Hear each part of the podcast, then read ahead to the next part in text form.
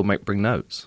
No, sometimes you remember things. Boom, and we're live. Sometimes like you, I, I have to remember things. Ah. Have to- uh, like if there's a thought that popped in my head or something I just forgot. I, I need to write things down.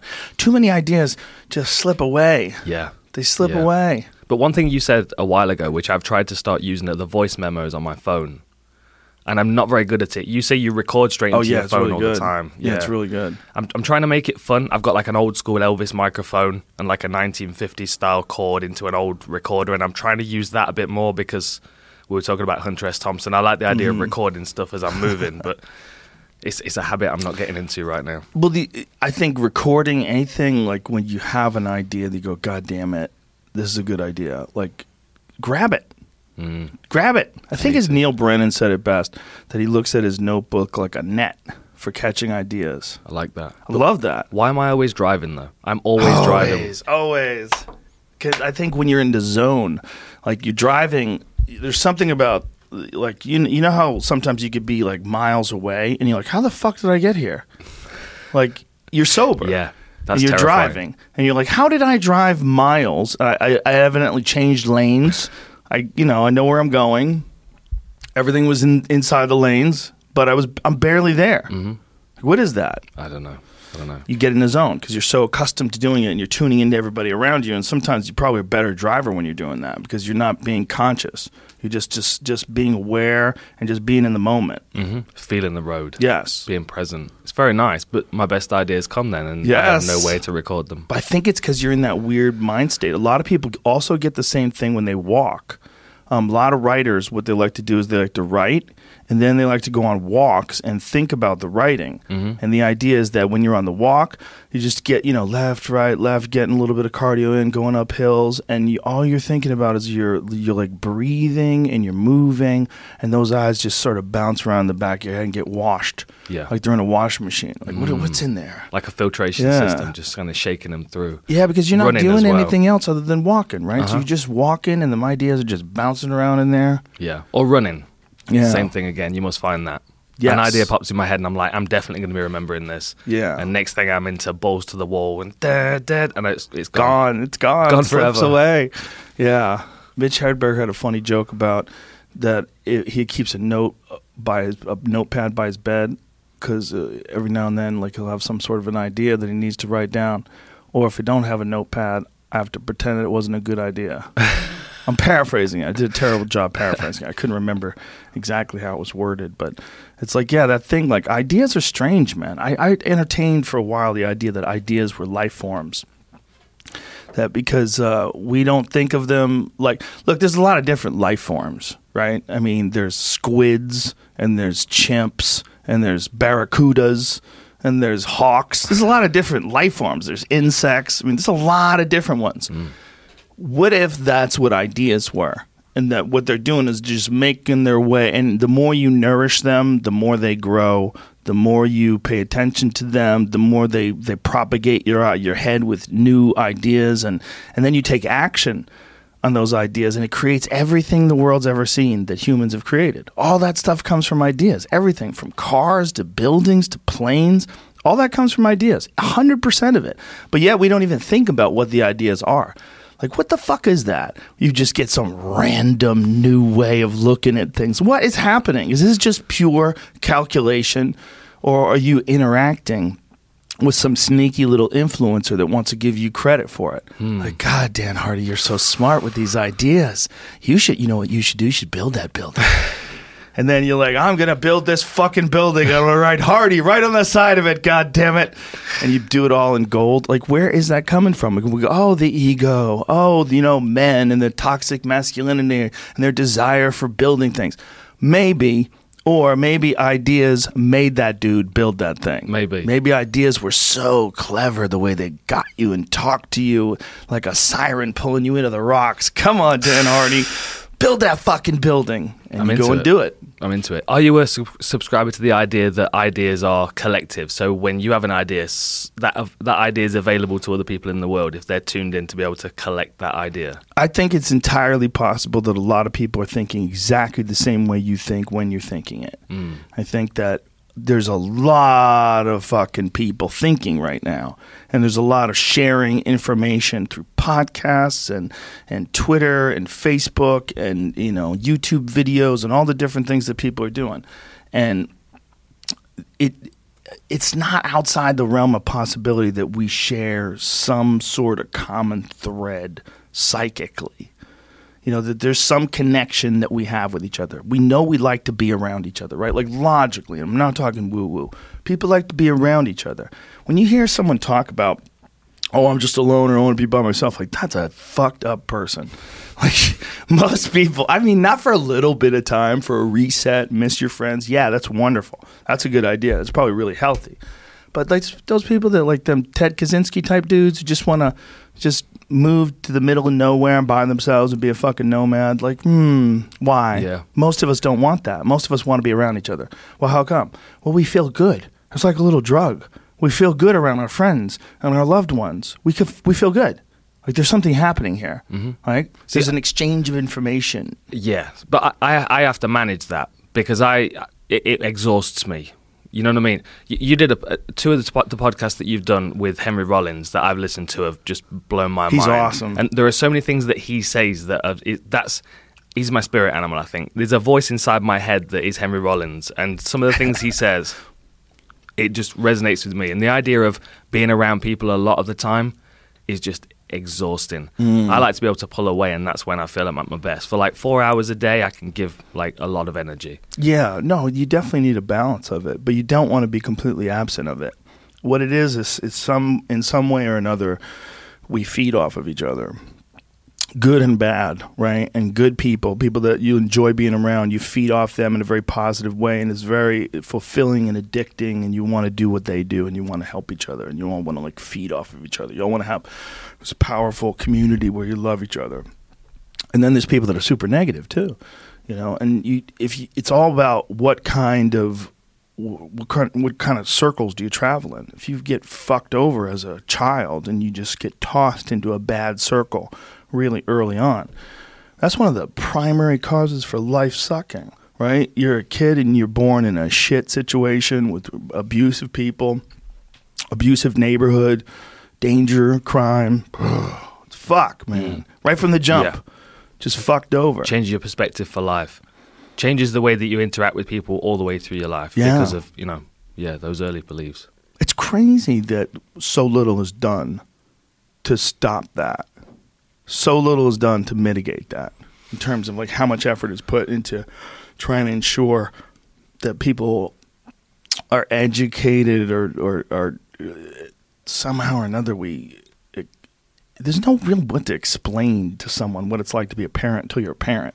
Yeah. You can talk about it till you're blue in the face, but if you're talking to crazy people, you, you're never going to know how good they are at it anyway. Like how, like if you take someone who's like a crazy abusive person, what words could you ever say to that person to stop them from being crazy or abusive? Are there is there a string of words that you can say where you could convey the way you feel about it in a way that would cause them to go, "Wow, I should probably stop being a piece of shit." I don't know. I, I think it's you know it's zero to six, isn't it? It's those first six years is when you, you know, when you develop patterns that influence you for the rest of your life. It's like the programming that's embedded in you, and Yeah. and like from that point on, all of the decisions you make, all of the relationships you develop, they're put through that filtration system of those first three, first six years of your life. Yeah. And I mean, this is where psychedelics have, have, helped me, be- you know, be able to go back and like unpack some of that stuff and try and figure out what influenced me, and, and like you know, memories that you like you bury down that you don't you don't remember for the rest of your life. They'll they'll influence decision making all the way through your life. yeah. You know, yeah, like those, there, and there's little memories that little, little pit stops, like they they they they exist no matter what you do. You be in the middle of doing something, you go back to some weird regret you Yeah. have when you were 18. You go, ugh, what are you doing there? do you ever, do you ever have those moments now though where you there's a moment where you stop and you think that that was a significant moment. Like I've just experienced a significant moment in my life that's now going to change the way that I think moving forward. Like you must have a lot of those with conversations that you have. Yeah, sometimes in the conversations, yeah. Um, but I feel like if you if if you think like that, like it's nice to think like that for a second, to like take that in. Wow, that's pretty cool, but ultimately, it doesn't do you any good. it's like recognizing that you're in this a crazy moment. It's like uh, you, in many ways, it's like paralysis by analysis. Like you're like, oh my god, this is happening, and then you're just talking about it happening, but now it's not happening anymore because now you're just talking, and now you've fallen into this. You know, And it's, past. And yeah. you missed the moment. you got to appreciate it. Talk talk it through so you all you all get it. Whatever it was, whatever cool thing it was. But yeah, um, in terms of like the number of events that you see in your life that shape you and and impact you in a way that make you reassess where you're at, like as a person, like and what life is like those uh, those are so critical. And if you don't have those, if you just have like this flat plane of nothing happening, going to the same job, I think that's what makes people fucking go crazy. M- more than almost any other aspect of this life. It's just monotony and boredom and no no thrills and no challenges and nothing makes you scared. Yeah, and I think it's difficult to see that when you're in it, though, right? I Yeah. think you know, I think we're both fortunate enough to be in a place. And I was I was with a good friend yesterday, Tim Hendricks, getting tattooed, and we were having the same the same conversation. He's in a place where he's he's in control of his life. You know, he's living in, in the place that he wants to live. He said he can walk his kids to school for the next 10 years. You know, he's, he works in the, the tattoo studio that he got his first professional tattoo in. Like, he's living his dream, and he's got all these businesses that support what he's doing and uh, we're we're in a, a similar situation as well. And I, I can see other people around me now that are caught in that monotony, and they, they can't see it, and this it's just it's so difficult to break that. Do you know what I mean? Oh, it's so difficult. It's so easy to talk about once you broke through it. That's why concepts like The Secret are such horseshit. It's, just because you made it doesn't mean you, like your mind make made you make it. Like there's a lot of variables, man. Like it, to say that you have your finger on the pulse of all the variables that were in charge of making you successful. That's so silly. Mm. Right? you could be a life coach. What do you think about life coaches? They freak me out. How how can someone coach your life? Uh that well, it depended upon how much personal experience they've had. That's the problem. Yeah. Mm. Depend. That's completely dependent upon. See, I'd want someone ancient if I was looking for a life coach. I'd want someone that was like Like- yeah. at least ninety, at least ninety. Right. Yeah. Someone with like a war torn past and wrote yeah. poetry and Yeah, climbed mountains and Six Killed or seven sharks. different lives. yeah. But it's just most people that are doing that. This is no disrespect because I think that some of them actually provide some legitimate fuel. Um, they give people some words that could encourage them, and even though they've never really accomplished anything, they're not necessarily doing anything negative because they're propagating good ideas. They're they're promoting healthy values and healthy ways to live life. But let's be honest, bitch, you ain't done shit. like it's weird. It's weird to be given advice when you ain't done shit. And some people have done things. Some people are legitimate, you know. Some people, uh, like Jocko Willink, you know, when that guy's giving motivational advice, you know who he is. You know what he's accomplished as a as a Navy SEAL, as a martial artist. He's a he's a he's the real deal. And when he talks to people and talks about discipline and you know establishing a core relationship between your squad and all the people you work with, like he's you really believe it. You mm-hmm. buy it. It's why David Goggins works. You know that fucking savage is out there running right now. while, while we're talking, he's running down the street. There's some people want to keep you soft. He's running down the street making YouTube videos. He'll be out there for fucking five hours today, just running. He's an animal. Dude, I, I tell you, I'll be honest though. I was in Uruguay at the weekend, and like jet lag took me out. It it killed me. I don't know why. Normally I'm pretty good. I fast on the planes. I don't eat anything when I'm in the air. That's supposed to be You a good trick. Yeah, right? it works really well.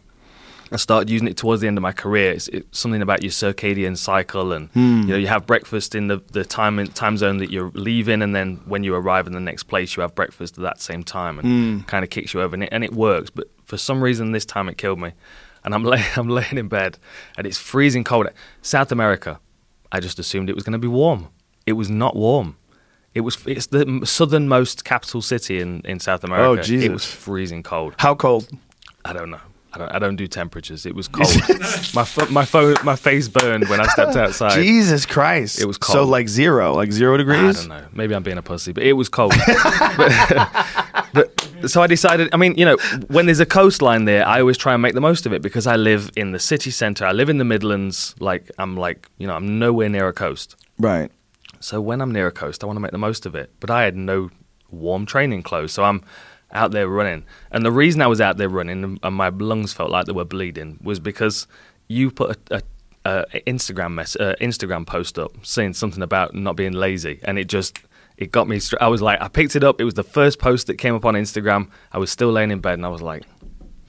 I'm gonna see Joe next week. I've, I've, I've got to be, I've got to be inspired in this moment. So thank I, you. I well, uh, my pleasure. I'm I'm very thankful for you, and, and I'm thankful for all those people that there's legitimate people that make posts like that that are fuel. They're mm-hmm. mental fuel. You know, like when Goggins makes a post, or when Jocko makes a post, or my friend Cam Hanes makes a post. I read those posts and I fucking want to get going. I want to Yeah. get going because I know they're getting after it. Yeah. It's, it sounds so like for people who are not into exercise, for people who think that we're macho assholes, this is like an excellent place where you would criticize, like, God, it's so cliche. What are you going to go get after it? I'm telling you, there is great value spiritually in doing something hard. For There sure. is. Yeah. There's something about it. It makes it makes you a better person.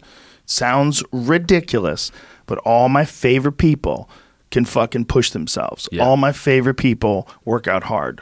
Yeah. Because when they do it, it breaks down bullshit better than anything else you can do. Just breaks down bullshit. You know who you are when you're done. Hmm. You know when you bitched out. You know when you started coasting the last 30 seconds of a round. You know, you know all that, man. can't lie to yourself. Yeah. It's a, the grand exposure of who you are, and it only comes during like s- extreme duress. It only cl- comes when you're doing something that's hard as fuck, whether it's rolling jujitsu or running hills or doing yoga. It comes in those moments where you want to fucking quit.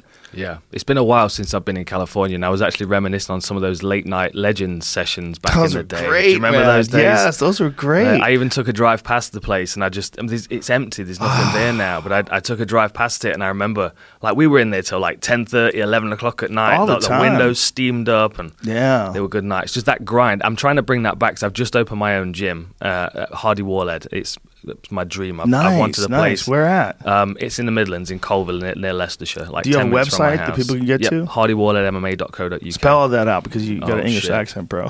uh, H A R D Y W A L L H E A D uh, so you two guys yeah, up myself together. and Jimmy Wallhead. He's Nice. my, my longtime friend, training partner. So we've opened. yeah, he's a famous UK MMA fighter. He's a, he's a thug. He's a beast. He's, beautiful. Yeah, so that's great, man. That's that's those old legend days, man. It's one of those places where I'll drive by, I get nostalgic. I'm like, Right. God, man, we had fun in that place. Yeah.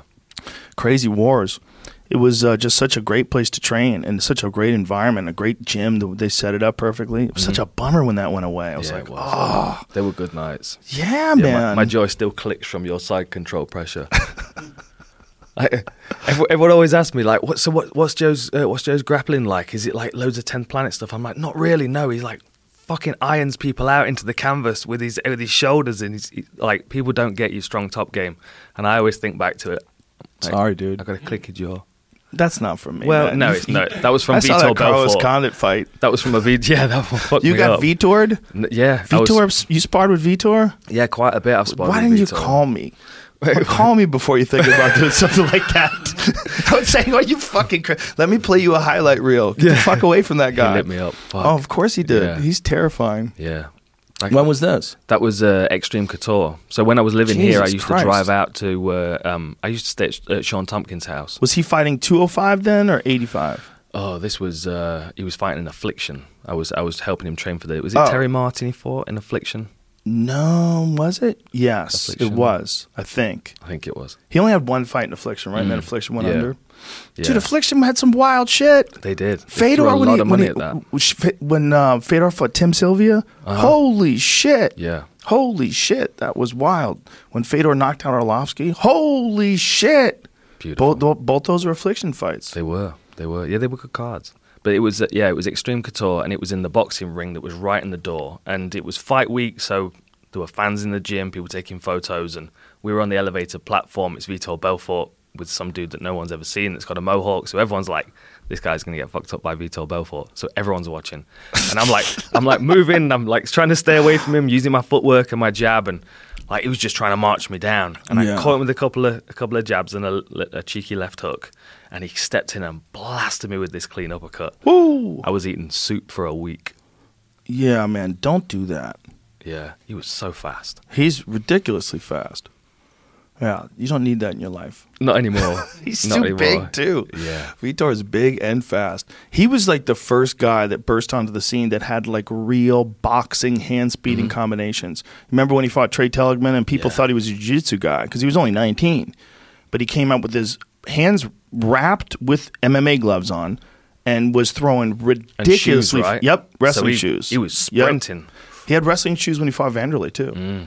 You know, That's for why he took off so quickly. Yeah. Holy shit. But you know what's really interesting about Vitor is people think of him as a kicker, but he really didn't start kicking until later in his career. You know, it's it's kind of crazy when you think that he knocked out Dan Henderson with a kick, Luke Rockhold with a kick, Michael Bisping with a kick. He knocked these guys out with head kicks, spinning And- kicks. Yeah, well, some of them, yeah. But he with uh, Bisping was just a lead uh, round kick, Yeah. right? Wasn't it a left round kick? Yeah, the Rockhold one was Yes. the spinning kick. Yes, wheel kick, man. The second wheel kick probably ever threw in a fight. And turned straight back to stance Yep. as well. Didn't spin all the way through. he's a fucking serious athlete, man. That's like the kind of t- kicking technique that you would get if you were a, a black belt at Taekwondo in your teens.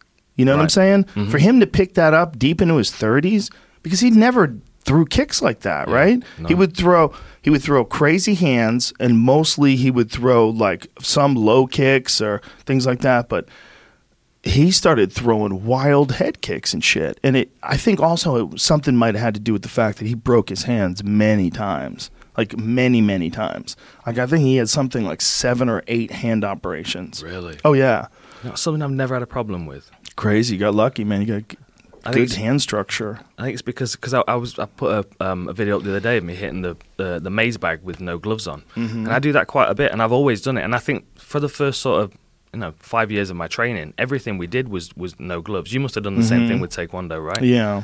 And like I always think now, boxers go straight into a gym and they wrap their hands before they do anything, so they never get that structure of their hands. You know what I Mm. mean? I think there definitely is some benefit to doing some hand strengthening for sure. There's no detraction, and it's no detriment doing it. It's got to be good for you. I mean, mm. you're doing something where you're that's your weapon. It's two of your biggest weapons. The ones that land the most are these two hands. And if you could make them more strong, it only makes sense that that would be good. Mm-hmm. Make them, and also if you made them more muscular, right? If you just did a lot of, you would actually make them heavier. You know, Yeah. like you really, I'm not much. You know, like how much more meat do you got in your hands if you have like a thick hand versus a thin hand? Yeah. It's probably like a couple ounces. I've got quite small hands and Well, crooked that's- thumbs as well. That's the other thing. If you punch as hard as Vitor, you better have some fucking George Foreman hands to go with that speed and power. Mm-hmm. You know, so maybe that's like there's a lot of great boxers, even with those big gloves. Like Floyd Mayweather broke his hands multiple times. yeah. He just hit people really hard. Hit them hard on the forehead, your fucking hand breaks. Yeah. What about um, Chris Leben? He never broke his hands, did he? Guy's made out of metal. Exactly, that's He's made out of metal. Like if you could take his hands off and put them on Vitor Belfort, that's a lethal weapon. he fires bombs at people bare knuckle. Mm. It's it's crazy to see him. Did you see his last fight though against Dakota Cochrane? He got this giant um, gash in his forehead. One of the worst cuts I've ever seen. I didn't. Makes me rethink my support of fuck. because I was saying that MMA should be bare knuckle. I remember we had this conversation Yeah. like in the back in the Middle East a long time ago. When Yeah, was I've been having that same repetitive I know. conversation forever. Yeah, because like- it doesn't make sense to me that we have this unrealistic uh, advantage of having your wrist wrapped and having knuckle protections on. Like, it seems like why can't I? How come someone can elbow you in the face, but they can't hit you with a bare knuckle? They Mm. can shin you in the face. Like think about as hard as some people kick, and then shinning you in the face. Like oh, that's okay. Yeah, but then you got to think. I mean, what MMA would look like if we took the gloves off? Would look like a real fight. Mm, it I mean, would. th- this the thing It is would. like the gloves. It doesn't help anyone other than the person who's throwing their punches because it protects your hand. But, it make, gives you an unrealistic expectation of what you could do with your hands because they're all padded up. Yeah. But I still think people, you know, the people that are fighting bare knuckle right now have got an unrealistic perspective of, of, of what boxing is with no gloves. Mm. Like if you look back to the, any of the old photos or drawings of the old bare knuckle boxers, their stance was so much different. They Yeah. leaned back, their knuckles were curled in, and they were hitting with the front two knuckles with a back fist. Like I think if if bare knuckle boxing had started around you know around the same time as the UFC uh, started, it would develop and it would look very different right now. Like everybody's standing like boxers, like they've got 14 ounce gloves on when they're sparring, and they're throwing punches like they've got uh, like they've got gloves on. There's no, you know, they've not Yeah. made that adjustment yet to lean back and start using that lead hand better. So do you think that you're going to see that in these bare knuckle boxing guys? They're going to develop like that old timey style Mhm. And think so. start jabbing with those strong. For for folks who don't know, the the strong two knuckles are the ones that are right next to your your index finger and your fuck you finger. those are uh, those are the two strong ones. And if you look at my friend John Lee, who is a national taekwondo champion and one of my mentors, taught me a lot when I was uh, in Boston used to punch bricks so often that he didn't have two knuckles. He had one solid knuckle. It was so crazy. It was this on his right hand. It was like what what a knuckle where a knuckle would be and another knuckle would be. All of it was covered by this like thick callus. Have you ever seen like when dudes have. have those knuckles from breaking boards and bricks and shit? I've seen I've seen the callous knuckles, but I've never seen w- one one combined. Jamie, see if you can find a photo of this because it's I've seen it on other martial artists before, but y- you have to be one hardcore motherfucker to turn your hand into a hammer. One And of my that's what- party chin, uh, my, one of my party tricks is my shins though, Oh, really? because I've got conditioned shins from Thai boxing. There's still like none of the nerves have come back. No, That's amazing. no, and they're like it's it. All calcified and Yeah, shit. it sounds yeah. sounds like the table, but it's like like the the bone collapses down on itself, and Mm-hmm. then you get like this thick chunk of bone right at the front of the of the shi of the shin. So it's a different kind of bone, like a calcified Kind of, bone. Yeah. The way it was explained to me is that the if you if you take, take a cross section of the bone, it looks like ladders stacked up next to each other. And what you do is you collapse the rungs on the fr- front set of ladders, and that collapses down on itself, and those two pieces calcify, and then that becomes a thicker outer wall, and then you do the same thing. So you, you collapse the like we used to do bottles and drawing and uh, rolling pins and all kinds of stuff to like try and condition the shins. Like What's the best way? Because everybody has a. Di- that's what I heard. heavy bag Yeah. all day. They have. I've got a big old sandy heavy bag in my Ooh. gym, and I just kick that all day. Kevin Ross said he would make me one. He's gonna make me a sand one Mm. that you just kick with your shins. Nice. Yeah, that he, that's what he told me he does. I'm like, Jesus Christ. Yeah, you got to put some rags in there with the sand just to give it a bit of movement. No, not if Kevin Ross is going to install it. I'm going to take it like a man. I'm going to just fuck my shins up. It's um it, the same thing apparently is the process that happens with cauliflower ear is uh, calcification because when you get internal bleeding as it's been explained to me remember I am a moron and I'm definitely not a doctor but it was explained to me that when you have blood inside the tissue that that blood can calcify and that's why your your ears when they get cauliflower they're so fucking hard it's because literally it's like a rock in there Damn, I used to Yeah. just get it out. I used to just have some insulin needles. Good for you. Diabetic Good friend for you. mine, and I just yeah good for you. There's a lot of people that want that that nonsense with their ears. Listen it listen no disrespect to people who have it because many of them are my heroes you know because it's it's part of the game for jiu-jitsu. But if you have the option right now not if you already have the cauliflower god bless. But if you got the option right now you really should drain your fucking ear. Because that that's how the reason why your ear hears a certain way. Like all that like sound comes through there. You can hear it. I have like little tiny pieces chunks of Mm. h- little hard stuff you know places where i had like a little bit of cauliflower but i always wore ear guards yeah, yeah. You did. You always had yeah, fuck so- you, man. I'm, Yeah. I'm gonna hear. you guys are crazy. Bare knuckle boxing legend Big Joe Joyce dipped hands in petrol ahead of brutal brutal fights. Oh, is this that Irish guy? Said One it of made his those hands gentlemen? Hard as stone is what he said. That Is that made me hands hard as Rock- stone. Rock hard. Oh, let me hear this fella talk. Can we hear him talk? Probably, yeah. He's a, a this is a traveler. Why is it? Uh, why isn't it okay to say gypsy anymore? What happened? I don't know. Is that not acceptable anymore? That's what I heard. No such thing as bandages. Because bandages kills a clouch, and I hate when they cut your man in or do nothing to him. Okay, just stop right there because we don't understand what he's saying. I, I would refer to him as I wouldn't refer to him as a gypsy. I would refer to him as a pikey. That's a Ah, pikey. yeah. Um, well, they call themselves travelers, as Travelers, well, of right? course. It's a w- it's w- these are weird distinctions, you know. Yeah, that's I probably offended a bunch of people there, which I'm, I didn't mean to do. But Well, the yeah, absolutely. Bunch of tough motherfuckers, man. Yeah, for sure. Yeah, a Good bunch of really fighters. tough motherfuckers. Nicky Holtzkin, isn't he? Uh, isn't that he right? from that? that not sure. I'm, I think he is. He's very Uh, pretty. Though. I Tyson don't Fury think for so. sure. Tyson Fury is. For I used to train in the same boxing uh, gym as him. Like he used to have the ring the hour before me, and I remember watching him. He was just like this big hulking monster walking around. Dude, he's so he ri- improved a lot. ridiculously tall. Yeah, ridiculous. He's so tall and long, and he moves so good for a Yeah. big heavyweight. Nice dude though. God damn, he's a great guy. Mm. He's a Yeah. sweetheart of a guy. He is. And he really genuinely cares to reach out to people and tell them that if you are going through depression, if you're dealing with and suffering from mental illness, talk about it and get help. Mm. Because I almost killed myself and now here I am, champ of the world, feeling great. Yeah, You I'd love know? to see him against Andy Ruiz. I would love to see that too. You I think imagine we'll see that. that? I Yeah, I think hope we'll so. see all these fights. Andy Ruiz is uh, not looking forward to fighting in Saudi Arabia, apparently. Yeah, why is it there? That makes no sense. I do not look again. One more time, I'm a moron. I'm not a fight promoter. I don't know what the fuck goes on behind the so- the scenes with lawyers, and I don't know what what the contract said that he had. But what I had heard was that he had to fight in England. Like that was in the contract. That's what I had heard. But that could be horseshit. Yeah, I, mean, I have no idea. Maybe it, maybe it says in the contract that they have the right to tell him. I shouldn't have even said that I heard that because I don't even remember who told it to me. But the point is, there's a story that just came out that he does not want this fight to be in Saudi Arabia. I think he wants a fight in New York again. He he said he doesn't trust it over there. You know, like he, he doesn't trust it in England either. He doesn't trust fighting Joshua in England. He's like, no, no, no, no, no, no, no, Yeah, no. I get it. I mean, he's the champ now. He can call He's his shot, now. right? He He's the champ. shot. Yeah, he's the champ, man. Neutral Fucking super nice guy. Have you met him? Yeah, no, I have not met He's him. no. great. He was awesome on your podcast. He's I great. Listening to that. He's a good dude, man. Yeah. Genuine as fuck.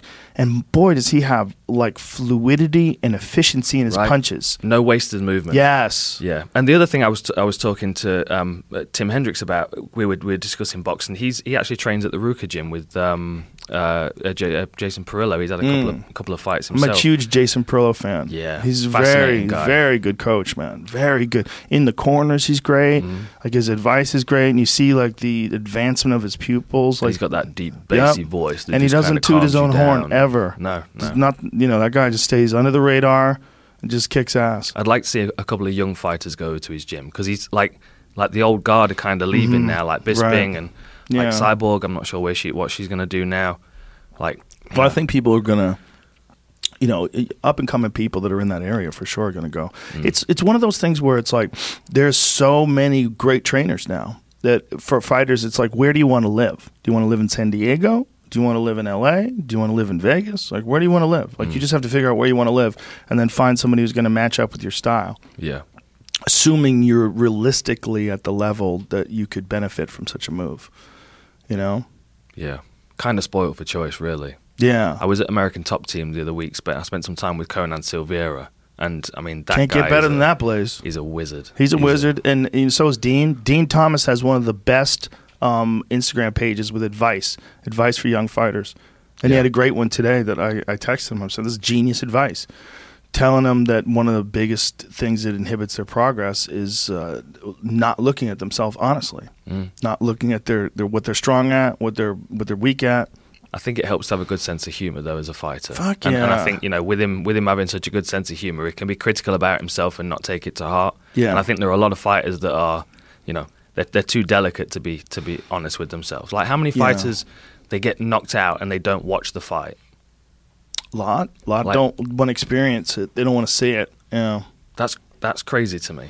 That seems to be like an essential part of the learning process. maybe in their mind they they know what happened and they don't want to experience the bad feeling again and what they're just going to do is just get through this learn and improve that they don't need to see themselves getting left hooked they know what happened that not they like- drop their hand It's like burying it deep down inside. You never remember it exactly how it played out as well. yeah oh i'm sure well they unless it's final right like if you if you wake up and you got flatlined and you look up and you see the highlight of you getting hit and then you barely remember it Yeah. and then i mean how much of that is going to help you to watch that right like Yeah, I don't know. like how much is it going to help Ben Askren to see Jorge Masvidal land that knee on him. Yeah, I mean, well, the, the thing is with that, that was. I'm not saying it was a, it was a less technical s- circumstance, but it was one of those kind of wild circumstances which Right. I mean, the only thing that he could have learned from it is the fact that Masvidal had probably figured out that he shoots with his head to that side. You know Mm-hmm. what I mean? So, which is why Masvidal did the circle to make him force, you know, put his head on that side, Yep. so it was in the right place. Dude, it was genius. It was, it was beautiful. It was checkmate with one move. yeah. That's but what that's it the was. thing because it was one move. There was no, there was no build up. There was no setup. Mm-hmm. So, like a, a fight that lasts a couple of minutes, I think there's a lot to be learned from that, and like the process in which, you know, you went through to be opened up for the knockout. you Mm-hmm. Yeah. know? like Oh, the Condit sure. fight for me. Like I've watched that thousands of times. I used to walk through casinos in Vegas and it was playing on a highlight reel on the TV. I'm like, here we go again, you know. Fuck. But like I know exactly what went wrong. You know, I learned Yeah. so much from that. And I But- remember opening my eyes and thinking, I'm just feeling different. you? Don't you feel though, like I mean, now at this stage of your career, you know, you've become this uh, celebrated commentator as well, and you can look back and you have so many highlights. Like there were so many great moments of your career. Like you could acknowledge that the bad moments are there, but they can't sting like they used to sting. No, they, they don't. I mean, I, I, I've always had a good sense of humor. I've always been You, able you to. always have, yeah. I've always been. I mean, you know, I got punched in the face. I, I get reminded of that line after the Condit fight all the time when you interviewed me. It's first thing I thought to myself. I mean, it's you've always got to be able to laugh at yourself because Yes. you're you're exposed. You're very very vulnerable. You're in front of millions of people, putting your your basically your health on the line. You know. yeah, Um, so I think having a sense of humour has always helped, and I think also now being able to look back from where I am now and look at my career and go, well, I had ten fights in the UFC. I went four up, title fight, four down, and then I pulled it back for two, and that's where it kind of ended. So I had I had a bit of everything. I had a taste of everything. I had the quick rise. I was in a co-main event in my second fight. You know, O2 Arena in London, 69 second knockout on top of the world. Marcus Davis after that was just ridiculous because of the build up to it. Then Mike Swick, I'm fighting for a world title. Holy shit, what's happening here? Next thing I'm facing off against George St. Pierre. And then I had like a I had like a four month process after that of looking back at it with everybody saying, "Oh, you just need a bit of takedown offense. You just need some takedown offense," and I'd started to believe that in my own head and thought I was really, really fucking good. and I did. I mean, it went like well, you were really fucking good, yeah, but man. no, not I was. I You thought you were better than you I- were. Absolutely, I did. Yeah, and then I looked at Condit, and this is where my ego took over. And I looked at him, and I thought to myself, "What the fuck? He's not going to do anything to me. Like he's, Wow. he's awkward. He's slow. His striking sucks. He's very predictable. He's not getting any punching power. he won't be able to take me down. Like this was the whole conversation I was having in my head going into the fight. I was, I was just there was no way he was gonna, he was gonna beat me wow. you know, and that's where I, that was a, a good turning point for me because that put me back on the track where I should have been, and I'd already started to veer off after the GSP fight because the rise had been so quick, four mm. fights. So I, because I experienced that, it's nice for me to be able to, and I, I try not to talk about it, but to relate my experiences when I'm watching other fighters coming up. Mm. You know, I can I can put myself in their shoes because I've probably experienced something of where they're at For you sure. know, a high or a low. Uh, I- I- Yeah. you know. So I, I, I, I look back and I think maybe my career prepared me for where I'm at right now. Oh, for sure. I think the best commentators for sure are former fighters. I don't know what the fuck I'm doing in there, man. Oh As a comedian, You set the bar so high. Oh, please, Come on. It's uh, it's a great job uh, for me. It's a lot of fun, but I think it's best expressed by former fighters because there's if they could do everything that I can do, which most of them can. The, the big thing that's missing with me is not having fought in the UFC, where they can relay that. You know, it's very important. I've seen a lot of it. I understand what's going on, but there's a an additional perspective that someone like you can provide. Michael Bisping, who I think is also excellent at it. Of course, DC is my probably my all time favorite guy to work with. Mhm. Dominick Cruz is excellent at it too, as is Paul Felder. It's like there's something unique about the perspective of you know who used to be really fucking good at it? Frank Mir. Frank Mir's He very was good. great. Mhm. Dude, give him a job. Yeah, Somebody yeah. give him a fucking job. Yeah. But then I would say the same thing about Jimmy Smith. I th- uh, Yes. Jimmy Smith's excellent. Yes, And, he was you know, excellent. And, uh, you know, I think the UFC had decided that they wanted to use their former fighters more Yeah. and sort of give them a career option after fighting, which, you know, we look like Rashad Evans. He's really flourishing there. Tyron Woodley has already kind of established himself as being, uh, you know, a big time commentator while he was the champ. After he was, he was a champ, he's doing more of that. Those the more guys do that, the more they're going to see like, oh, well, there is a, a life in sports after competition. I can make a, re- a great living, still be involved in the sport that I love that has given me so much, and I've given so much too. And it's all like a cool thing. It's like Yeah. you get, and I, I think I encourage more of them to do podcasts like Schaub. You know, like Schaub's kind of carved the path in terms of like ex fighters becoming uh, successful at podcasts.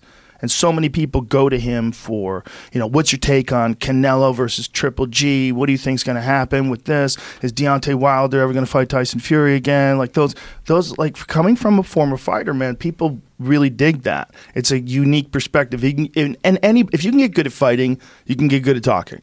True. You It- just it- it's it easier out. to learn it that way around. I Yeah. think get the fighting learn first, and then figure out how to tell, tell people about it. I, I often think, you know, when I'm talking to people though, like Anthony Smith, I, when I when I speak to him, I always think to myself, as soon as he's done fighting, he can get cross straight over into into broadcasting because he 100%. speaks so well. And Yes. every time I, f- I find a fighter and I, I feel that about them, I always make sure I tell them.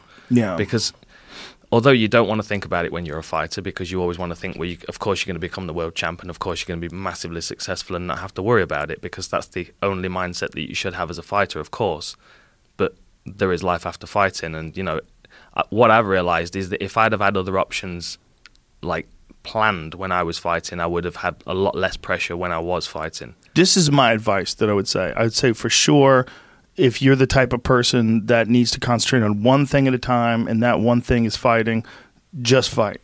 But if you're interested in doing it in any way, you don't have to think like this is my way out. You could just say this is another cool thing I do.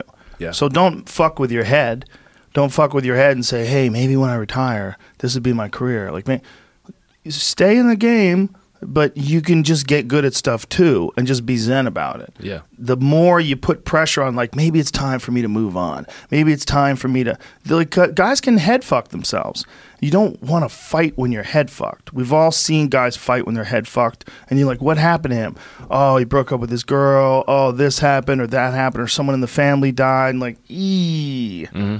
Yeah, that's why Paul Felder fights like it's always his last fight because he knows he's got a good commentary gig when he uh, when he retires. That guy's a lunatic. He is a lunatic, but he's great at He comedy. he is he's, awesome. You know, he's a theater major. hmm Yeah, I mean, he's Yeah. just like super well spoken guy. Yeah. he's a, quite a gentleman. We they bring him in. If they bring him in for the European ones, we worked on uh, Moscow together and a few of them. He's Dude, very him good. and Barboza too is gonna be chaos.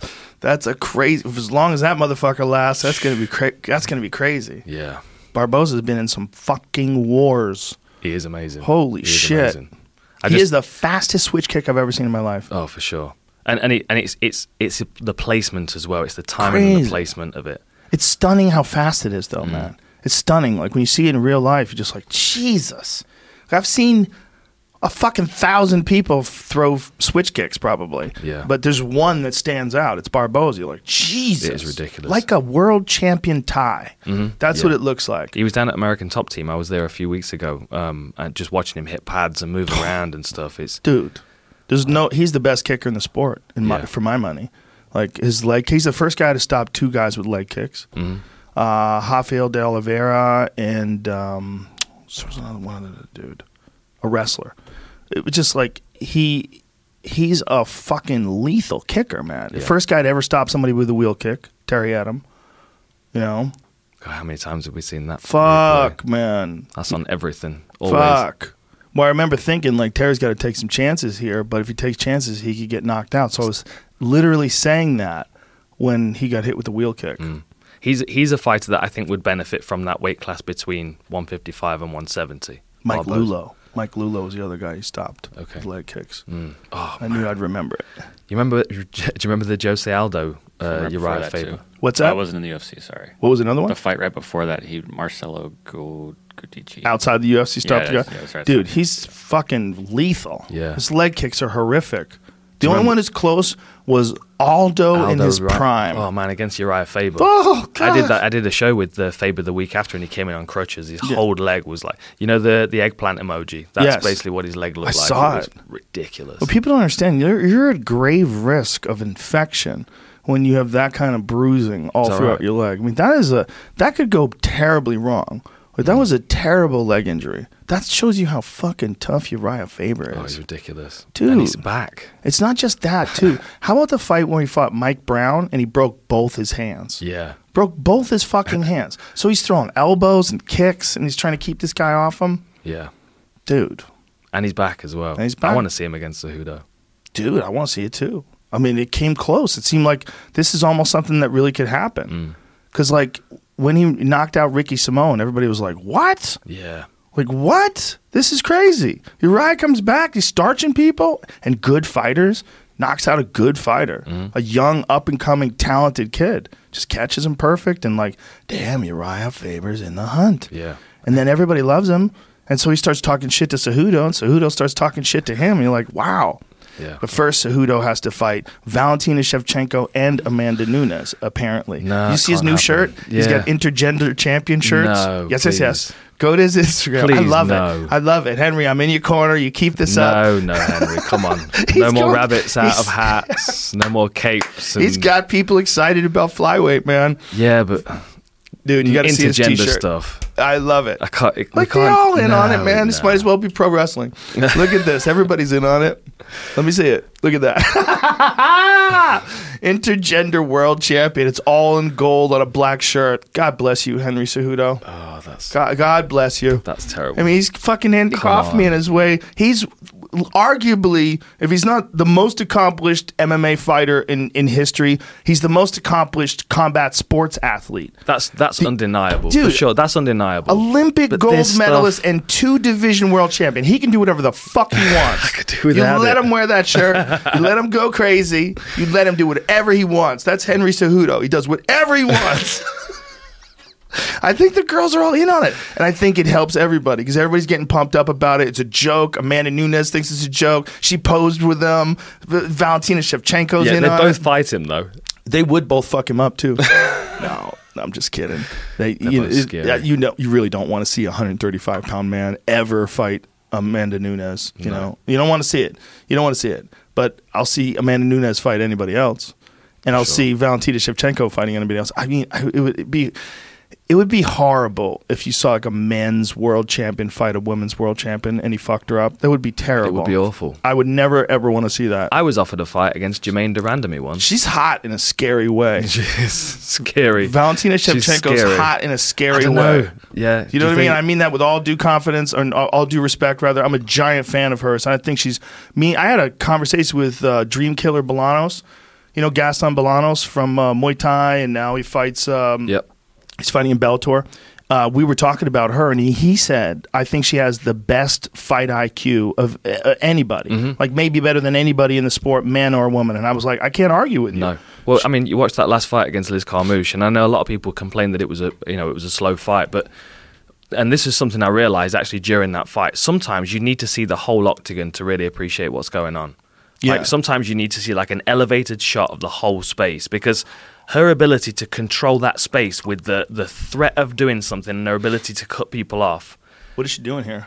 Superman breaking down. punch. She's breaking down the Superman punch. Oh, yeah. See, she's hot in a scary way. in a Bond villain kind of way. Yeah, yeah. You're you're like, please. She throws her spinning back fist differently as well, which I think there's a good reason for. Because most people are throwing their spinning back fist with their arm straight and they're breaking their forearm. Mm-hmm. Right. Because when she throws it, she's throwing it with her elbow down, which means that if she hits with the forearm, it's hitting both bones. Interesting. And I think yeah, that's I think that's the, that's the reason she does it. you might be just right. I mean, it makes sense. The um, it is harder to break the bone that way, right? Mm, I would think so.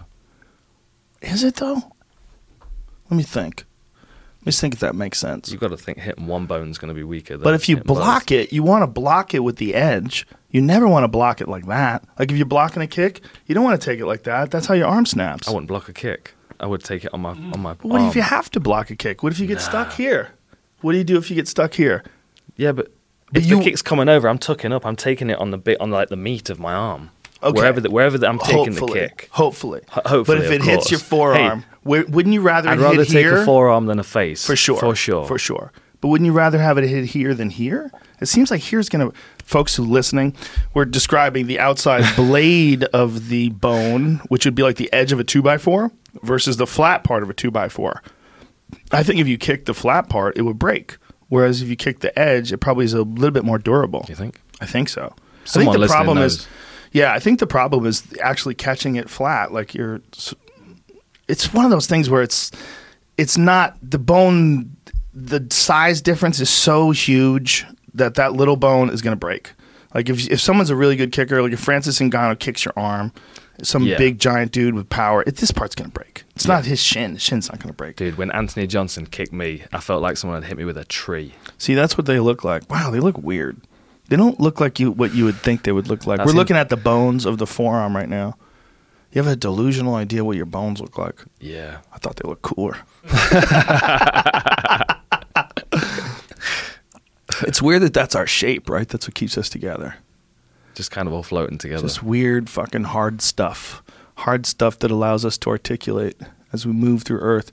But then you see other animals like octopus, no hard stuff at all, nothing. scares the shit out of me. They're weird. Weird. Did you see that uh, little clip going around of the snail that had a parasite in it that this, the parasite took over and it's like pulsing in its eyes and the body? Dude, you haven't seen it? Oh. No. Oh, you know what? I think I saw that a long time ago.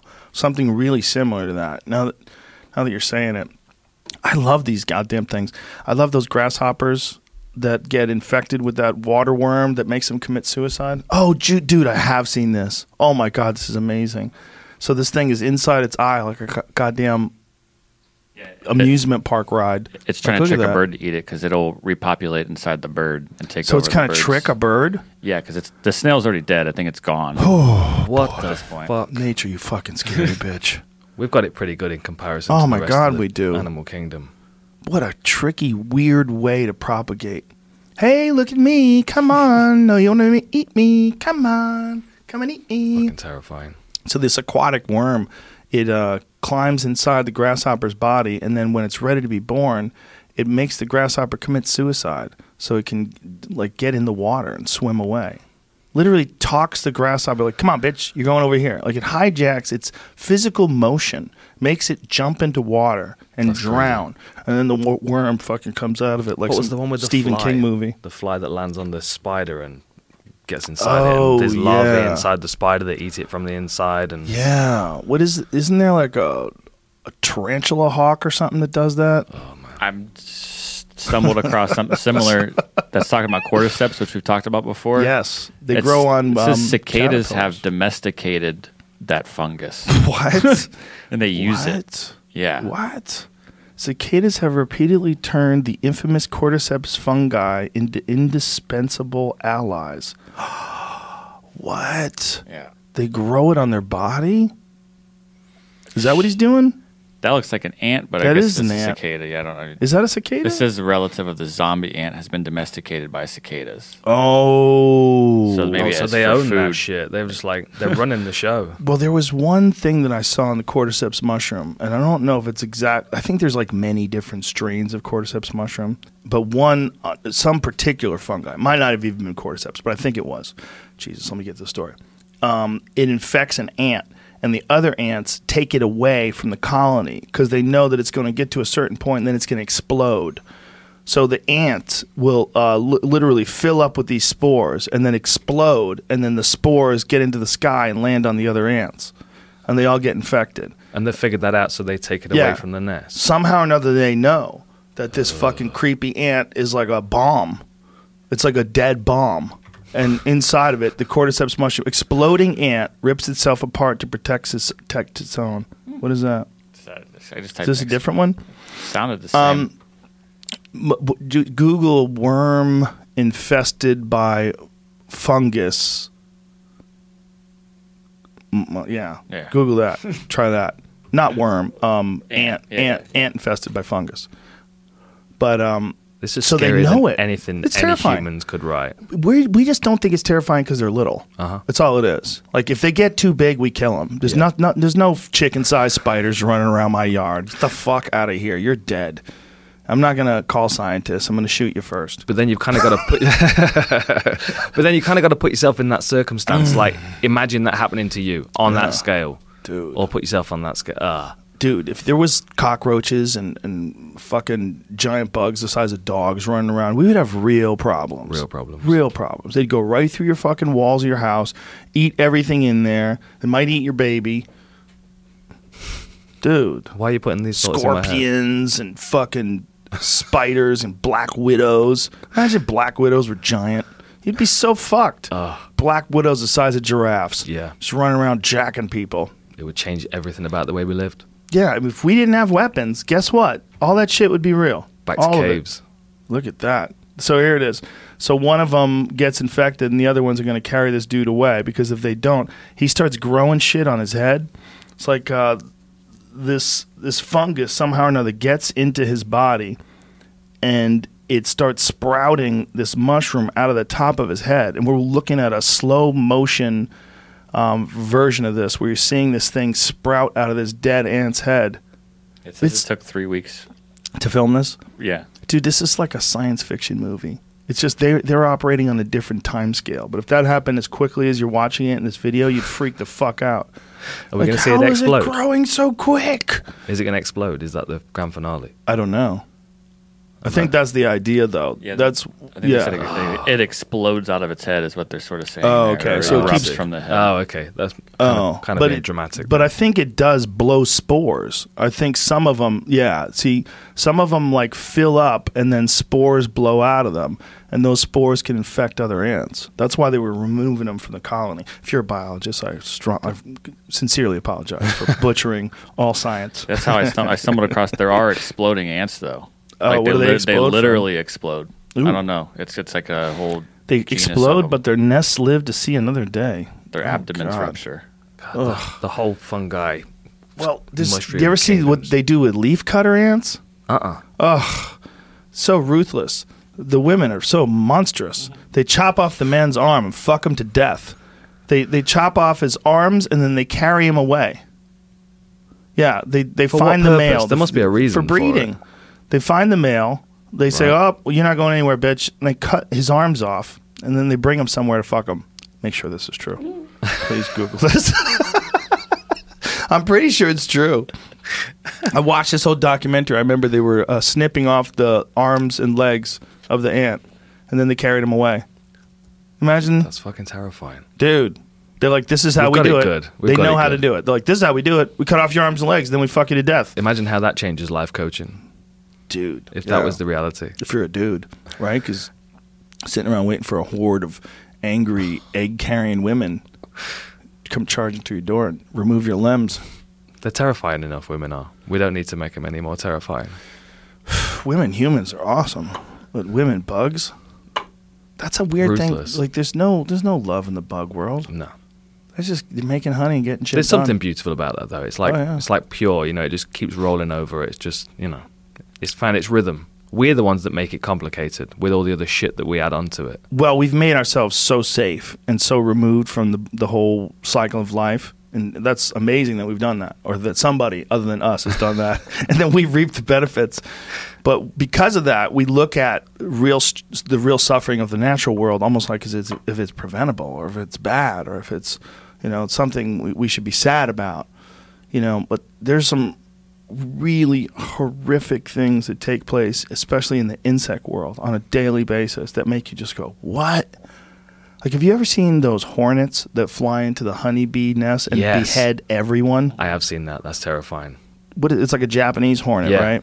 And they Yeah. fly in, and just a few of them. And they're a good size as Oh, well. they're aren't? I mean, giant. like and they have you wouldn't want it any bigger. hedge cutters for a face, and they just come in and chop the heads off of these fucking ant- uh, these uh, these other honeybees, and it's crazy to watch, man, because the honeybees can't do jack shit.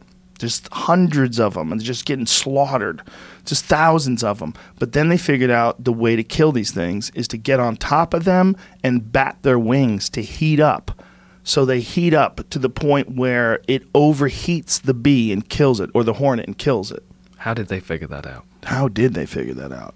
But that's their strategy now. Their strategy is they swarm all over the hornet and they just keep flapping their wings until they overheat that motherfucker. See, that's the argument for collective consciousness. Because like someone figured that out. One of those one of those honeybees figured that out, and then the rest of them around the world have probably started using that same tactic. Probably, yeah. Well, that's the Rupert Sheldrake um, thought. Is that the, the sweet potatoes in the Well, sand he's thing? he's um he's he had this uh, theory called morphic resonance, and um, he one of the things that he was saying was he was talking about studies they did with rats and mazes, and then if they did a study with a rat in a maze, like on the East Coast, rats on the West Coast, if they went through the same maze, would get through it quicker. Hmm. So What's it's like the- they were learning from each other how to get through. It's almost like they were sharing Yeah. some sort of an understanding. I mean, we want to think that all genetics are the same in terms of like you know you have a child and your child shares your wife's genetics and your genetics and this is this is how it works and this is this is the way people learn things and that might be the way we learn most things but it also might be that we're getting some information from each other in some weird way and gotta be. and we but we might be a little detached from it whereas rats who are out there fucking scratching and clawing and they don't have a language they might be completely tuned into it Yeah. it might be the sacrifice that language that we made when we went with language where we lost our ability to read each other the way we used to or to, to read thoughts and ideas where we used to Yeah. we rely instead on this other thing so it's sort of like when you wear f- shoes all the time your feet get soft For You sure. know, well, we, like have, you we have. I mean, we've done a lot of things to detach ourselves from all of that stuff. Yeah. You know what I mean? Like, and I and I think you, you know, people that like Wim Hof and Tim Shieff and people like that that kind of go back to as far as close back to nature as they can. They Oh, must be tuning yeah. back into something that that we're lacking. I always feel that like that. I want to get closer to that resonance, and I do feel like like this is the study with the the monkeys on the islands, the archipelago, and they drop sweet potatoes in the sand. Have you have you heard this? i think so but go ahead So they, they drop sweet potatoes in. I, I mean, I'm. This is just a, a, a gathering of, of what I remember from reading the study. But there was a, a series of islands, all with the same species of monkey on the islands. They dropped sweet potatoes into the sand on one island, and the monkeys went over and bit into them. And because they were covered in sand, they spat them out and left them. Some of the younger monkeys realized that if they took them into the sea, they could wash the sand off, and then they could eat the sweet potatoes. And then when they dropped the sweet potatoes onto the successive islands, they already knew to wash them in the sea. Oh, right. So that's very similar to the Rupert Sheldrake thing. That's mm. really interesting. Yeah. Yeah, I really wonder. I mean, I really wonder how much like the human race benefits from the collective knowledge of everyone involved, not just through the internet and books and and universities, but maybe even just through consciousness. Like maybe there's some element of it that's being relayed through consciousness. Mm-hmm. See, I'm invested in it because if I have an idea, I automatically think that that idea is now available to everybody else. So I need mm. to jump on that shit pretty quick. So I use it as like you know Oh, yeah. a way of motivating myself. Yeah, for sure, right? And if you, you know, if you have an idea, do you ever wonder where it's coming from? Mm, Like where, All the where's that- time. where is that? all the time. What is that? I've but I've had experience like with mushrooms. I've I, I used to work with mushrooms all the time, and I, You used to work with them? mushrooms. Yeah, Same lo- uh, same office? Yeah, yeah, same office. You know, There were two cubicles over. We're colleagues. You know, and um, I I you would know mushrooms. I worked with him. I always felt like I was downloading stuff. I always felt like it was being poured into my head Mm. Yeah. from somewhere else. That's so I don't know. Very similar. Um, a lot of people have very similar experiences. So I always feel like I'm receiving it from someone else, and I, I think it, that's it's a good way of kind of detaching myself from it, not Well- taking ownership of it. Yeah, Steven Pressfield wrote about that in a really unique way in The War of Art because he talked about how just showing up and counting on the muse, Mm-hmm. like thinking about the muse as a real thing. You know, the muse has always been like some. The idea is like something's coming to you with these ideas, something like something magical, right? And so I think his idea is to treat it like it is magical and respect it, and to show up every day at work at the same time and and summon the muse. And then if you do just do that with discipline and you act as a professional, all this stuff comes to you. Where does it come from? Well, let's just say it comes from the muse. It might not. Let's just say it does. Treat it like it does, and it works out. Like that's it's one of those weird ones. Whereas if you pretend it's magic, it kind of works like magic. Mm-hmm. But if you just analyze it, these are just neurons firing in my brain. The, the Yeah. collective work of all these other people that have ever experienced in movies and literature, they're all feeling through me. So let's not get carried away about the pretentiousness of creativity. Might be pretentious. Might be pretentious to think that way. But you might be open to the idea that let's just pretend that it's magic. Let's just pretend. Just trick yourself into thinking that it's magic, and then operate like it's magic. But then give it the respect as if it's like you know, if you, like you're gonna piss off a wizard because you show up late, right? Show up on time, do it, cor- and treat it like you respect it. Yeah. It keeps you humble. It keeps you Yeah. appreciative. Yeah, I would say so. I like that theory. It's not a bad theory, but it's got a lot of holes in it. I'm sure a Well- smarter person than us could shoot it right down. do, what do you um you I know I know know how much you've talked about this, but you and I have talked about it that you've been thinking about fighting again. Mhm. Where are you at with that right now? Um, right now, what I'm going to do is I'm going to get back in the USADA testing pool. I have to be in the pool for four months, and then once I'm in the pool for four months, then I have the option to fight if I choose to. I You're going to be the first guy they test for mushrooms. for They're sure. have a new mushroom test. And they're going Absolutely. straight to you. I, I'll be a, I'll be a, a, happy test pilot for that. I don't mind that at all. Yeah. No, I mean, so I've got to do four months because I never officially retired. And so the the whole thing: show up at six in the morning. You got to pee in a cup, take Sure. your blood. Yeah. The problem is I'm on the road all the time, and that, Mhm. this is a conversation I've had with Jeff Novitzky. Is because like I can't give them th- like I don't know exactly how it works, but as far as I know, you have to you give them like three addresses that these are the places that you're most likely going to be at, Mhm. and if you're not at any of those places, you have to let them know where you are. And I'm Wow. So, like, what if you're leaving your hotel to go to a pub? You have to tell them. Well, you have to, if you're within an hour of the place, they give you like an hour or two to get back to one of those addresses. show. I know. I mean, you know. What if you're on the hottest of all hot dates? Jesus Christ, USADA, Novitzky, you cock blocking asshole! I'm out here trying to get my freak on with this wonderful lady. Yeah. Trying to check my pee at four in the morning. The fuck out of here! I don't mind that. I don't mind that. But I, I'm I'm going to get back seems in the outrageous. and then you know my options like- are open. It would be really nice if there was a way where they could. Ah, I mean, I'm talking crazy.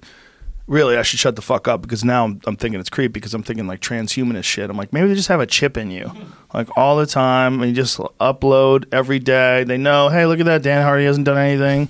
Everything's good. Vitamin B's a little high, but that's water soluble. That's, That's a good. bit much. That's a bit much. I know. It's need too to be much. paid a lot more to have a I chip know. inserted. hundred percent. It's a stupid idea. I What is the price on that though? imagine if there was no price and if you had to get a new chip if you fought for a Bellator and then there was problems turning off your old chip because it was like uh, like if you get an iPhone you try to switch to Android good fucking luck cupcake they're gonna ruin you with those iMessages you, you're not gonna get half your messages you're all gonna be all fucked up so you're gonna have to figure out a way to switch it over so what if when you move over to Bellator you get one of those Bellator chips the UFC's chip cancels out the Bellator chip everybody gets mad The one FC Yeah. chip would definitely be way different too. the one FC chip gives you steroids it's like just shoots them right into you you got the old pride chip in there that Well- keeps switching on every now and then. What if, well, okay, n- all bullshit aside, but what if there was like we know that testosterone levels just in natural human beings, it's not fair, right? They're not fair. They're not evenly distributed. There's some people that are high testosterone and there's some people that are lower testosterone, and it doesn't necessarily correlate with success, but it's pretty high. Mm-hmm. It's probably pretty high correlation with success. There's something there, right? What if there was a way where they would put everybody at the same level electronically. They just put this little this chip in there, and they go, "Well, what's going on is your adrenal glands and your endocrine system are not firing cor- correctly. So what we'll do is give your DNA the signal to ramp up its production of testosterone by 170 percent." I don't like So it. So you crank it up, so it, it makes your body do it. Makes your body crank up your growth hormone, your thyroid. Everything is perfect. So everyone fights at like a perfect level. Everyone fights at whatever the number is. But then, but that's that's natural selection playing out in MMA. Like I like that natural variance. Mm-hmm. That, that's what. Like some people have got naturally heavy hands. Some Yes. people are naturally stronger than others. Some people have got more testosterone than others. You know, it's just it's a natural advantage which I like to see play out. In I do too. My Especially, my idea sucks. It's a terrible idea. But how long before we see like some sort of like physical equality We'd have to have a wanting di- to be league. implemented? We'd have to have a different league. Yeah. You know. I think that's one of the reasons why I'm so opposed to the idea that everyone is the same. You know, like uh, that, that there's something good about everyone being the same. Like we're, we're clearly not the same, No, not and, at all. at all. And some people, when you run into like certain dudes, like Alistair Overeem, you're like, oh, okay, you're from another planet. Look at the fucking size of you, how strong that dude is. Especially when he's like when he fought Brock Lesnar, you're like, okay, what fucking planet are you from, man? Because you're not from planet where I'm from.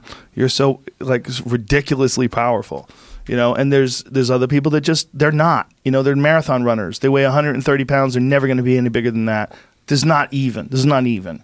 You know, But- some some people are Tyson Fury. Some people are me. Yeah. You know, some some people are Brock Lesnar. Some people are you. It's like fucking. It's not even. It's just weird. Like people are we're a weird conglomeration of shapes. But then the thing is, if it was if it was completely even across the board, then there would be the opportunity for one person to be completely superior to everybody else. Oh yeah. Whereas with the natural selection, like you've got, you're never going to get Brock Lesnar winning marathons, so he can always appreciate a marathon runner Yes. and what they can do. You know, True. That's true. keeps everyone humble. Well, it's it definitely shows you that there's merits to all sorts of different shapes and sizes, like particularly marathon runners, right? If you want to be able to go somewhere and, and stay alive, you know, you have to keep moving. Mm-hmm. It's one of the benefit like one of the things that I think inherently we respect about marathon runners is they can keep running and we know we can't keep running. So why do you run? You run to get away from things or to chase things. Well, what if you're chasing something and you get tired? What if you're running away from something and you get tired? They don't get tired. That's admirable. Like it locks into our. It's like it's a, a part of your psyche. Yeah, I've always felt like the optimal like fight condition for like a like a lifelong martial artist is to find that balance between all of those things. So you've got, you know. A, a- an equal balance of everything. You're not. You don't excel at one particular thing. You know, like you get these martial artists that are just, you know, these juiced up monsters. Right, like, right. Like, like I, I can see a glaring weakness in your in your technique already because I know it's got it's finite. I know it's going to run out. And then I look at somebody else who's they're focused entirely on technique and they've got no muscle mass and no mm-hmm. physicality to them. And I'm like, well, I can see the glaring weakness in your technique because you're going to struggle to apply it. Yes. You know what I mean? Yes. So it's like yes. like finding that that Goldilocks zone, that beautiful balance in the middle. Yeah. Where is that zone? I don't know. I've been searching for it for my It- for my whole life. It's different with different styles, but here's one thing I can tell you. Other than 145 pounds and 185 pounds, every single weight class is dominated by a wrestler. Hmm. Stop and think about that. but I, d- Henry Cejudo, 125 and 135. Then at 145, Max Holloway. That's one weight class. Then you go to 55, Khabib motherfucking Nurmagomedov, who's one of hmm. the scariest grapplers in the sport. You go up to 70, Kamaru Usman and Colby Covington, two fucking beast grapplers. Yep. You go up to 85, you got the exception. That's Robert Whitaker. But guess what? I thought he lost against Yoel Romero in the second fight. I thought Yeah. Romero beat Last him. three rounds. I thought Romero beat him. Hmm. I mean, and Robert Whitaker, I'm a giant fan of his. I think he's fucking amazing, and he's he epitomizes to me like the best of all well-rounded capabilities. His takedown defense is excellent. He's a great striker. He's accurate. He's got knockout power. He's got everything. I just felt like in that second fight, it just seemed to me that Yoel had done enough to win. Mm-hmm. But I'm open to an argument against that. It was not it was what not egregious, like an awful decision where you're disgusted by it. It was like, ooh, I think that one I'd have to go and watch it again. But I think you would make a real good argument that Yoel was the only one that hurt him, and he hurt him a couple of times, particularly in the second fight. Yeah, I, I think I had the last three rounds to Yoel in that fight. He's always a slow Yes. starter. People always think that he's, you know, it, it- people always have got this perspective on him that he's this really, really fast starter. He's very explosive and stuff, but he's he doesn't. He just kind of lulls you mm-hmm. in with that slow Sneaks style, you, sneaks Yeah. on you, and then explodes. and then goes. It's, And he's so scary that you don't know what to do when he's lulling. Because when he's lulling you, you don't want to attack him because he's so fucking fast. You know, that guy, when he landed that flying knee on Chris Weidman, I oh, was like. Jesus Christ. He's such a freak athlete, man. So, okay, that's 85. Robert Whitaker, let's call him the one of two exceptions. what about the 205. female weight classes? Well, let's go to just let's get done with the male first Okay. because the female's a different animal, right? uh, 205, Jon Jones Yep. heavyweight Daniel Cormier. I mean, that is fucking crazy. There's not a guy. If you wanted to ask someone, hey, um, uh, my kid's thinking about becoming a mixed martial arts fighter, what what uh, discipline do you think you should start with first? It's either like a traditional martial arts where you learn how to kick when you're like real little and you just learn a lot of flashy kicks because you'll carry that with you uh, and you'll develop leg dexterity, but then wrestling. Mhm. For sure, wrestling. Yeah. Because if you're a dominant wrestler, that advantage is if you if you're real similar in everything else, but you're dominant in wrestling, you're going to be able to control the clinch. You're going to be able to get the guy down. You're going to be able to do things to them, and it just you see it. It might not be the mo- most glamorous way to win fights. You know, sometimes people get upset that someone takes someone down and just kind of hits them while they're down. But guess what? They're hitting them, and they're doing something to that person that person doesn't want to be done. And maybe it's not the most exciting thing for you to watch, but as someone who respects what the sport is supposed to be all about the, the, like what can this guy do to that guy? Well, that guy can take you down and punch you in the fucking face, and you can't do anything about it. And even mm. if you get up, and you say I'm not hurt. Okay, well you never got up though. Yeah. That's this is a viable, legitimate way to win fights, and the guys who can smash from the top, they're the most scary proposition mm-hmm. because you can't get up. You Yeah. can't get up, and Khabib's on there talking shit to you, going, "Come on, talk now, boom, talk now, boom." It's terrifying, right? Yeah? Because you can't get him off you. But that's see for me, I've kind of started to change my perspective because everybody you speak to kind of divides my, uh, MMA into you know the, the the grappling arts, the ground arts, jujitsu, wrestling, and then the striking arts, like loosely into three categories. But I don't I don't see wrestling as a part of that. I see wrestling as like that's the foundation, that's the mm. glue that holds everything together. Yeah, I think you're right. So. I think like when you watch a, a fight where someone is is winning with just wrestling and very little else, that's a boring fight because it's not a fight. That's Right. a wrestling match. Right. The wrestling is the thing that enables you to utilize the submissions or the striking. And it, like there's something instinctively about us. Like whenever whenever there's a fight where they're just wrestling or there's someone just dominating the top position and not using it at all, the fans get restless. They start to boo because they mm-hmm. like they feel like they're being robbed of what what they came to see. And that's my only my only criticism when it comes to wrestling is to use just wrestling. Like it, you, you've got to understand that that is the foundation, that's the glue that you bolt everything else onto. So that's why Khabib's so good because he uses wrestling to put people in a position where he can beat them up. Or I mean, Chuck Liddell, he used his wrestling to keep people in a position where he could knock them out. But wrestling's the, that's that's the glue. That's the part, you know. And what's beautiful said. about Cejudo is is that he's and he in, instead of having a method of wrestling, he has principles of wrestling. He understands how to break a body down, and that's like I understand that from a striking perspective. And it's taken me years to to start to see that from a, a, grappling perspective as well. Um, you know, like training with the old Tenth Planet guys and stuff. Like they had quite a quite a um, uh, what's the best way of putting it? An instinctive understanding of how to break down and control a human body based on the techniques that Eddie had developed. And uh, it took me ages to kind of start to figure out that it's it's not like I'm not trying to learn techniques to do that. I've got to understand the principle of it to break it down. And to watch Cejudo chain things together against uh, Demetrious Johnson, you know, go for the inside reap and then Demetrious Johnson steps out, so he ankle picks him in the same process. Like the principle instead of the method is is a beautiful thing to watch. There's also the mental toughness aspect of wrestling that I think is undeniable. For It sure. teaches you how to be super uncomfortable at an early age. And there's something about that uncomfortable grind that if you can get through that and make that normal for you, you could get through almost anything. hmm And these guys, you see them like perfect example: Cejudo versus um, Marlon Moraes. Marlon Moraes is lighting him on fire in that first round. It looked terrifying. It looked like Henry's in real danger of being KO'd by a far superior striker. I mean, Marlon looked huge. He looked like a beast. He's hitting him with these horrific leg kicks.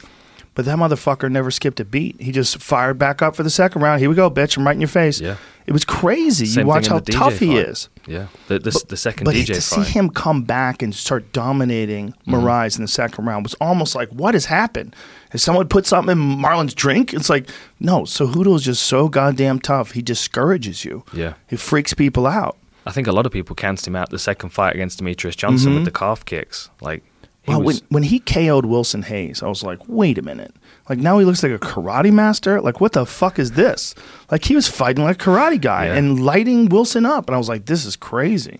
And I was like, okay, this like when we are talking about Vitor learning kicks late in his career, this is just a super athlete. This is what it is, and maybe the best super athlete we've ever had in the sport. Arguably, when you, we think about his physical accomplishments of going from Olympic gold medalist in in wrestling, then he went Golden Gloves boxing. You know that whole story about him living in the gym after he won the gold medal. really. Won a gold medal in the Olympics. This is from Will Harris. Will Harris told me this. Um, and I think there's a video about it from Will Harris Productions.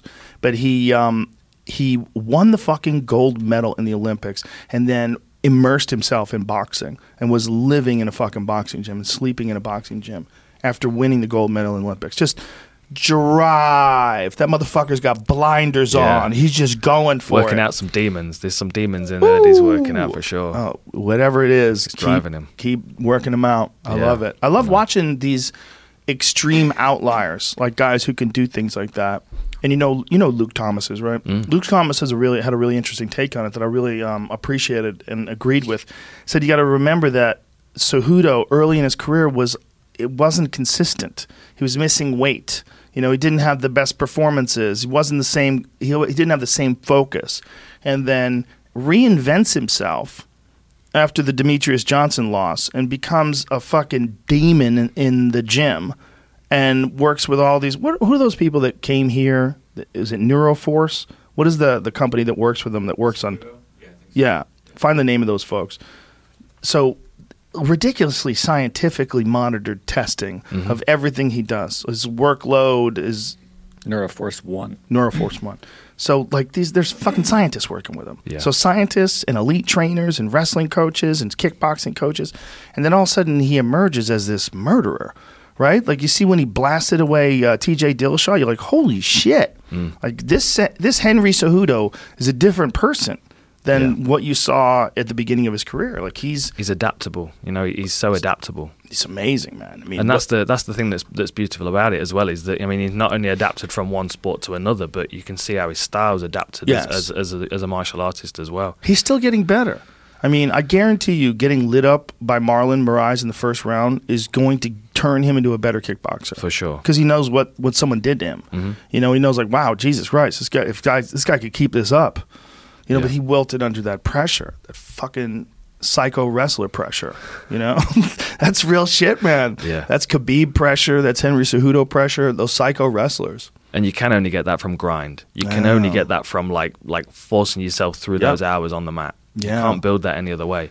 And if and if you stop and you take some time off, that muscle weakens. You need to start building that strength back up again. Mm-hmm. You're calcifying your fel- your feelings. Ooh, You're just like becoming that. a psychopath. the best ones when they're in there, man, they might as well be a wolf. They just just plow forward. calcified your feelings. Yeah. I like it. There's like a primal breakthrough that you could see in some great fights where uh, it's almost like they're down to just this animal and technique, just animal and technique, no more person. It's just savagery, mm-hmm. just wild exchanges and savagery, and one guy trying to finish the other guy, and they're both getting rocked. You're like, holy fuck, this could go any way.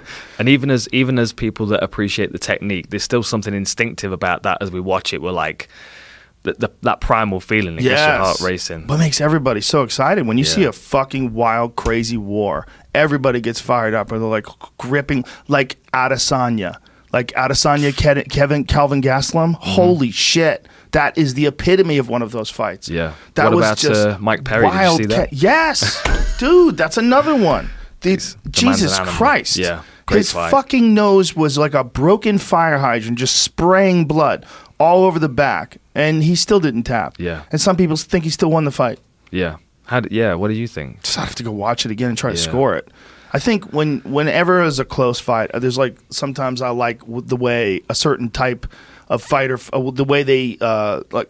I prefer someone who's doing damage versus someone who takes someone down and doesn't do anything, Mm-hmm. right? And sometimes you'll have a kickboxer who's lighting a guy up for like the first minute and a half of the round, but then the wrestler will take him down, maybe stay on top of him for three or four minutes, but don't do anything, and they'll give it to the wrestler Yes. which I'm like, okay, uh, maybe.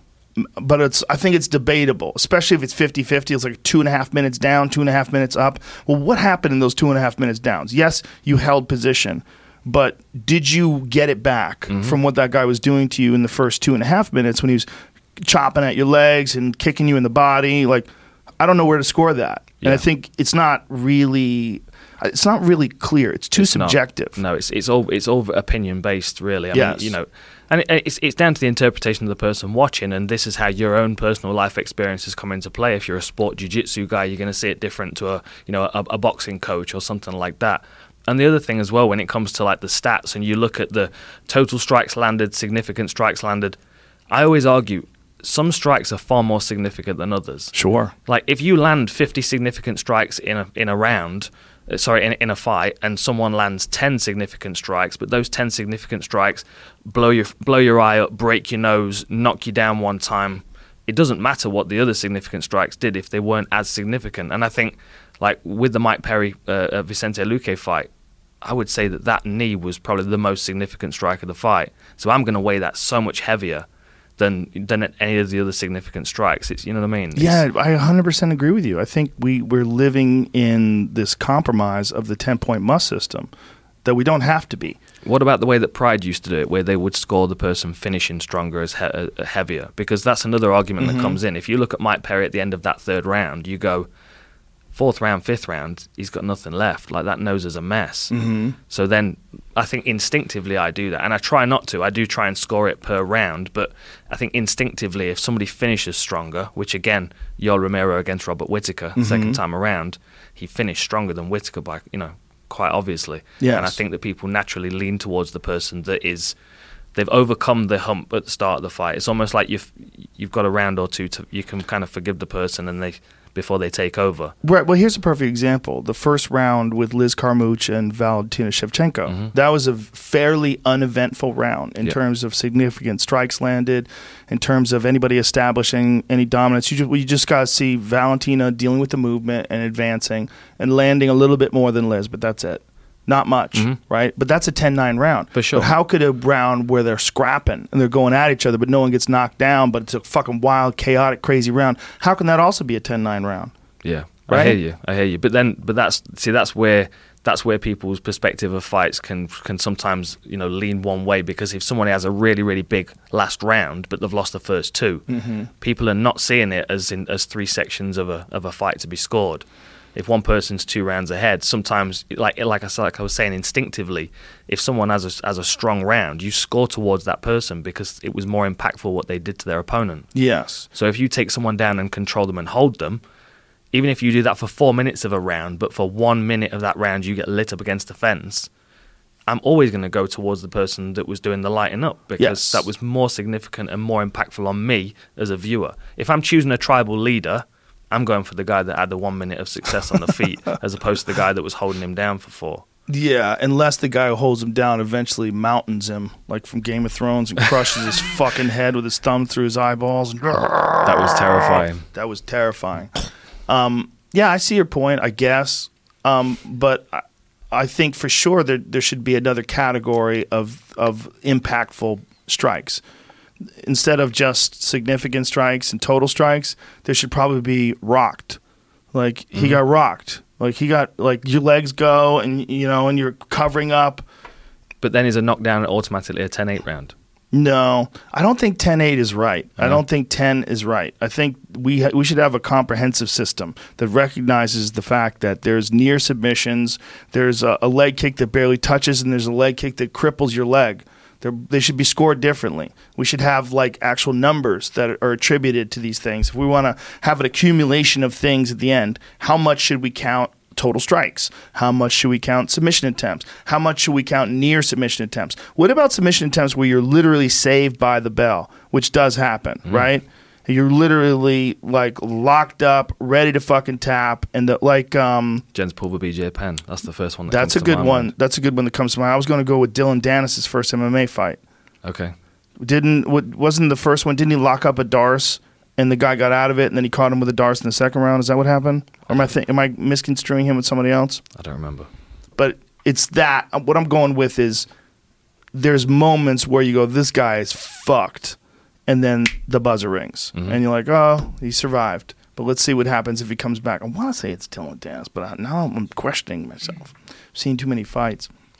Yeah. So what what about if they're knocked and rocked right at the end of the fight, like uh, Frankie Edgar against Gray Maynard first round? That's interesting too. How much is that worth? Right? What if Like, ima- imagine if the corner had an opportunity to add an extra minute to the round. extra minute, go. That'd. God. Well, how about with K1 or Glory when they get to three rounds? If it's a draw, they go one more round. Love Everybody it. goes fuck. I love it. They I'm thought it was it. over. You're gonna sit back and rest, Right. and then it Pushes comes the out. fighters to be more decisive though in the in the first three rounds. Yes. Is it? Did Dillon Danis win his first fight in the first round or second round? Uh, first. Okay, so I'm I'm, I'm dumb. So the first one was a leg lock. Yes. So it wasn't him. It was somebody that landed a fucking darce, like a sick darce, at the end of the first round. And I want to say it wasn't in Bellator. Now that I think about it, it was in the UFC. That was a leg lock. And Dillon Danis, who's a top of the food chain jiu-jitsu practitioner. He's he's there's so many guys that if you're going to go to the ground with a guy like that, you're in some deep shit. For sure. He's fucking dangerous. Yeah, he's out in New York at the moment. The, my my uh, YouTube guys are out there videoing with him. He's in a real good place. His, Oh. his interview was fascinating. He's he's a lot more. People see the bravado. Oh, he's being silly. You know, I think he's fun. great. I think he's you know he's a very Yeah. down to earth guy, and I think he's uh, he's just on a on a on a journey into. He's I think he's with the Miyao Brothers at the moment. Oh, is Montel Jackson? No, I don't think so. That's first Recently. round Darce. I don't think that's it because, uh, god damn it. Now that it wasn't, I know it wasn't Dillon Danis. I'm trying to say what fucking jujitsu guy was it that slapped on a Darce and then finished it the next round, finished it with a Darce. Maybe it was Ferguson. There's also uh, Eh, Etzim, it's not gonna. maybe. This is not gonna work. Okay. I'm never gonna remember now because it's fairly recent. But there's, you know, that when when someone's locked up, my, we've gotten way off track. But my point was, if someone's locked up in a submission and the buzzer ends, you, you know that guy was fucked. He was fucked. He's turning purple, and then the buzzer rings, and your guy has to let go, and you're like, ooh, Is that a 10-8? that should be worth a lot. 10-7. I don't know, man. It's like you're you're a couple seconds away from death. Yeah. Like that seems like it should be worth a lot. You trying to find it for me? Um, who is it? Sc- It says Woodley drops Till, scores second round Darce. No, no. That was one of the most like obvious Darce chokes you'll ever see. Woodley just smushed him. Yeah. He smushed him. But he he's was- so goddamn strong Dude. that like you could see that Darce coming a mile away and he was not stopping it. he just ran that fucking arm through and clamped it on his bicep and crushed him. I mean, he didn't try to be sneaky with it. He was just dominant with it. It was a that's a, a great example of like the top of the who's that? Dennis Bermudez remains perfect Mm, I with do first not. round Darce. I do not. UFC No. Phoenix. How long ago was this? I was hoping it'd pop up faster than this. What year is this? this is February. Um, could be. This was UFC Phoenix. Anyway, Yeah. All right. doesn't matter. The point being, if you did, if you do get caught like Mhm. that, if you do get caught like that, and the buzzer saves your life, that should be worth a lot. It's got to be. It's got to be gotta be worth a lot. that. For sure. For it's sure. not got the same as like. How's that 10-9? Like, how do you get a 10-9 out of that? That sounds crazy. If there's a 10-9 just like Carmouche and Valentina Shevchenko in the first round, where it's fairly uneventful, Yep. you know? and then you've got a, then you've got one round where the fighter nearly gets finished and saved by the bell, and then their opponent can edge out the next two rounds by stuffing takedowns and fighting defensively, and Yeah. then they win on decision. Yeah, I really think that there's the there's room for growth. There's room for improvement, and uh, I think that if someone developed some sort of a more comprehensive system, like what is a takedown actually worth? Why do we have to stick to this 10-9 stuff? It's like I guess it's like oh I'm going this way or I'm going that way. Let's see your work. Like what are you deciding it on? Are you deciding on okay? I have takedowns versus submission attempt and with the accumulation of leg strikes, I feel like an advantage was gained. And even though much wasn't done with the takedown, it did defensively stop the, the attack that he was getting on his feet. And he was able to impose his will upon him. So I'm going to give him 10 9. And we can go, ooh. Yeah. We can talk about this. And experts can sit around and try to figure out what. What what makes sense to people who have been studying martial arts their whole life? What do you think is worth more? Who do you think won that round? Like, forget about the 10 9. If you had to score it on the Dan Hardy system, who do you think won that round? And if we did something like that, I think we'd get uh, an, at least an idea what the territory is. But we're confined by 10 9 or 10 8 or 10 7, it's like, well, who decides? Who decides? Why is it 10 7? This one isn't and that one is? Well, show me. Show me what it is. Show me what happened. But then we, we could overcomplicate it. Actually, the, the, the benefit in the 10-9 thing is it's it makes it more of an instinctive thing. Like for me, like a takedown should be its own reward. Like if you take someone down, you've put them in a position where you want them. That's like octagon control to me. Mm-hmm. So like controlling the center should be scored just as highly as a as a takedown. The takedown's got to lead to something for me. Oh, I disagree. Because I think it's easier to take control of the center than it is to get a takedown. I don't agree.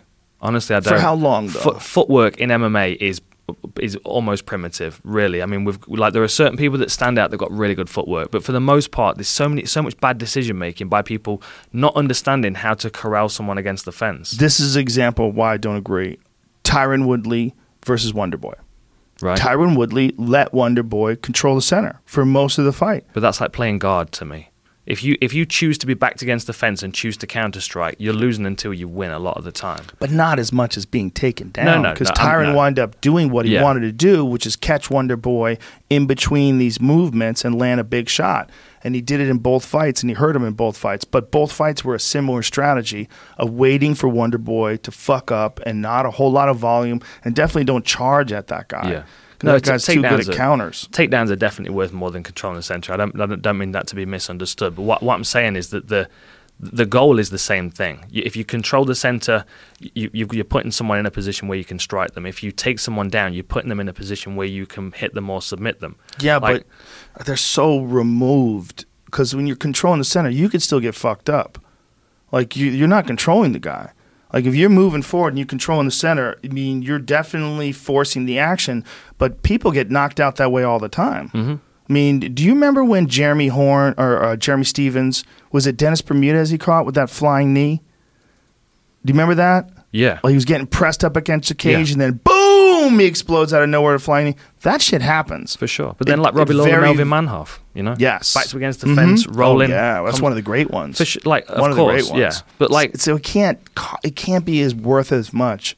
But the thing is, like, so, say if you say if you're playing guard, right? If you if you've got somebody in your guard and you're you play 15 minutes of throwing t- submissions up and nothing comes off, Mm-hmm. and the other person sits in your guard and lands a few punches, the person on the top's probably going to win the fight because they were sitting in your guard defending submissions, and the, you know the defense part is its own reward. So Sure. they were in the top position. So for me, I always kind of think that. Like playing guard is very similar to counter striking, and I'm, I was a counter striker all the way through my career, pretty much. So m- my feeling was that I was losing the fight until I landed the strikes to win it. Mm. And and the idea of controlling the octagon doesn't necessarily mean you're controlling the center. It means you're controlling your opponent. So you had this mindset. That's an interesting mindset for a counter striker, and probably very productive, right? Because you put yourself like to the point where you have to get it back. Like I- you're already yeah. losing. I'm at a deficit because I'm giving ground up. But the benefit that I'm getting in giving ground is that I'm making them walk into the places that I want them to step. Mm. Right. Yeah. So so like if I, if I'm backing up straight and I'm just being pushed against the fence, I'm not controlling the center of the octagon. But if I'm backing up and pivoting off and catching them with the left hook, I'm walking them onto that shot. Right. I would just say that as a counter striker, I would have to be more significant in my output. Just like if you were a guard player, you would have to be more significant in your output than you would if you were in the top position. That makes sense. Um, and it, it certainly makes sense that there's a benefit for getting someone to fight your kind of fight. Mhm. You know, it's there's there's so many variables that are really in play, and some of them are dependent upon. Maybe you don't really understand what their game plan was. Maybe the game plan was fight a really unpredictable fight, something you would never expect from someone with their style. Mm-hmm. Or maybe someone has like maybe some hidden skill that we didn't realize they were that good at. And so, like, remember when Nick Diaz fought Robbie Lawler? Mm-hmm. Everybody thought Nick Diaz is jujitsu guy, right? Knocked him out with a jab. he like Lawler hit him with kind of onto like a weird right hook, mm-hmm. right? yeah. But it was he was beating his ass before that. That was what was different about our expectations. Our expectations were Nick Diaz was this really well respected jiu-jitsu player who was real tough and young and uh, had had some real good fights. Um, I think he started. Did he start in WEC? Is that where he started? Started in some smaller organizations. That fight with Robbie Lawler was early though, like Very UFC early. 37 or Very something early. like that. I, will never forget that fight, man. He came out and he was like, Stockton, motherfucker. And Robbie Lawler was like, What? What is happening here? he was like, What the fuck is going on? Brilliant. But he outboxed him. That was the thing that was exciting about it. It's like, wow. Like, we thought this guy was just a jiu-jitsu guy. And meanwhile, what he's doing is he's coming out talking mad shit to Robbie Lawler, talking shit to him while he's punching him in the face. Mm-hmm. Like, It's- that was something that, that I that I lo- love about the Diaz brothers though, and that's like they've never really had to implement wrestling into their game too much because they've Right. used pressure and mm-hmm. boxing to force people to shoot on them. both have wicked guards. Wicked. They both have wicked, wicked jujitsu, wicked guards. You know, Nick Diaz is a super respected jujitsu black belt, as is Nate. Like in the jujitsu community, they're like, you know, they're recognized as being really high level. So they'll just keep punching you in the face until you decide to go to the ground. I'd love to tap into some of that knowledge, get their perspectives on the on the sport and the scoring. You know what I mean? Well, I like the fact that they're picking their fights now. Like Nate takes some time off and takes a big fight. You know, does whatever he wants. Like I like that. I like that he can do that. That he Mm. can just. And I'm very excited about this fight. This fight with Pettis is fascinating because first of all, Nate Diaz.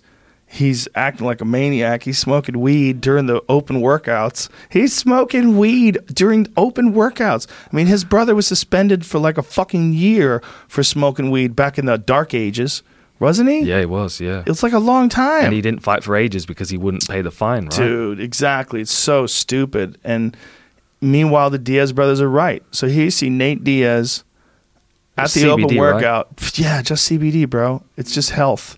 it's just be- he's getting high as fuck. That's what he's doing. You can do that. You can do that now. As long as you're not high the day of the fight, your levels will be fine. I used to stop for weeks before my fights. It was awful. had to back then, right? Oh, Look yeah. at him. But he's he's getting so high it might stay with him for a couple months. Yeah. He might fail the test. Well, what was it when Imagine when if he uh, did fail the test now remember, after this. Imagine, remember when um, when Nick fought uh, Gomi and he had like six times the amount in his system.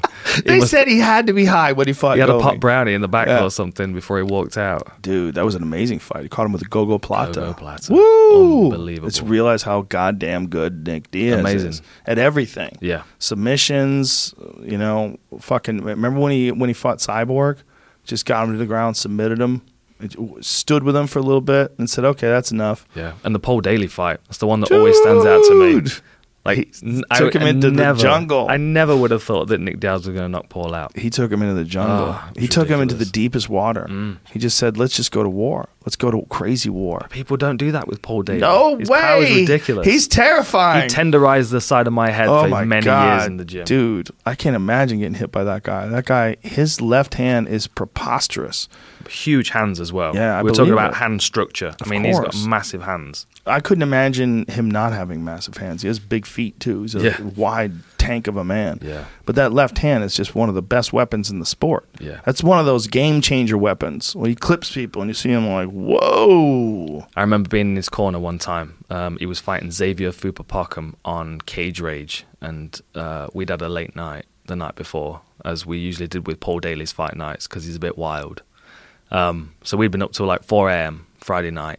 Saturday, we got over to the fights, and he was just, he wasn't focused on the fights at all. He'd had some kind of noodle pot for breakfast and nothing else, and he was just like, his, his head just wasn't there. He's just, you know, he was one of those kind of guys that sometimes he would just show up to fight at the moment that it was required. And uh, uh, Professor X, he was like a six foot two Thai boxer. I remember that Remember guy. him? Yeah. yeah, real long rangey guy, very Powerful talented. dude. Yeah, yeah. This, uh, yeah, he was, yeah, and he, he got Paul clinched, and he was near him, and he was hitting him with all kinds of stuff, and out of nowhere, just this left hook just came creeping over the top, and and he just fell like a plank. He knew he could Yeah. do that to people too, and Yeah. knows he can. When he hit Lorenz Larkin with that punch, I was like, Jesus, because Lorenz is a very high level striker. Mm. Like you remember when Lorenz ran over near Magny, Yeah, and you're like, holy shit! When he throws that oblique kick to the body like a side kick, and you're like, whoa.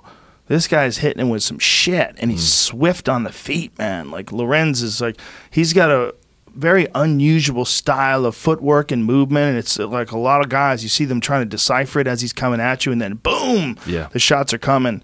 So to see him get clipped by Paul and get really hurt and stopped, you realize like, wow, that's how hard fucking Paul Daley hits. yeah. And you underestimate how long his arms are as well. He's got a unique build. His waist's like this big. He's like he's built like a Dorito, and he's got really wide shoulders and really long arms. That's where all that power's coming from, Yeah. that leverage.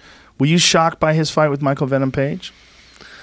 Um, no, not really. Uh, you know, I, I think Paul can be. You know, Paul can play the game when he needs to play the game. He knows when he's taking risks and when he's not. And you know, there was a lot on, the line for that. And, Oh, for sure. you know, But that's the one thing that he always complained about yeah, was when guys took him down. ego can have a say in these things sometimes, though. You know, and, and I think a loss as over a bad performance Mhm. is is much worse for Paul when it comes to MVP. He would have never heard the last of it. We occupied the same small bit of land. You know, it's uh, you can't go very far in England Right. without you know without hearing about that kind of stuff. He just wanted to get the win. Yeah. I wonder if, uh, yeah, I see what you're saying, and I like that he fought that way. I like that anybody fights in a way that they can win. Because if someone can't defend that, I want to know, and it's not because I want one person to win over the other person.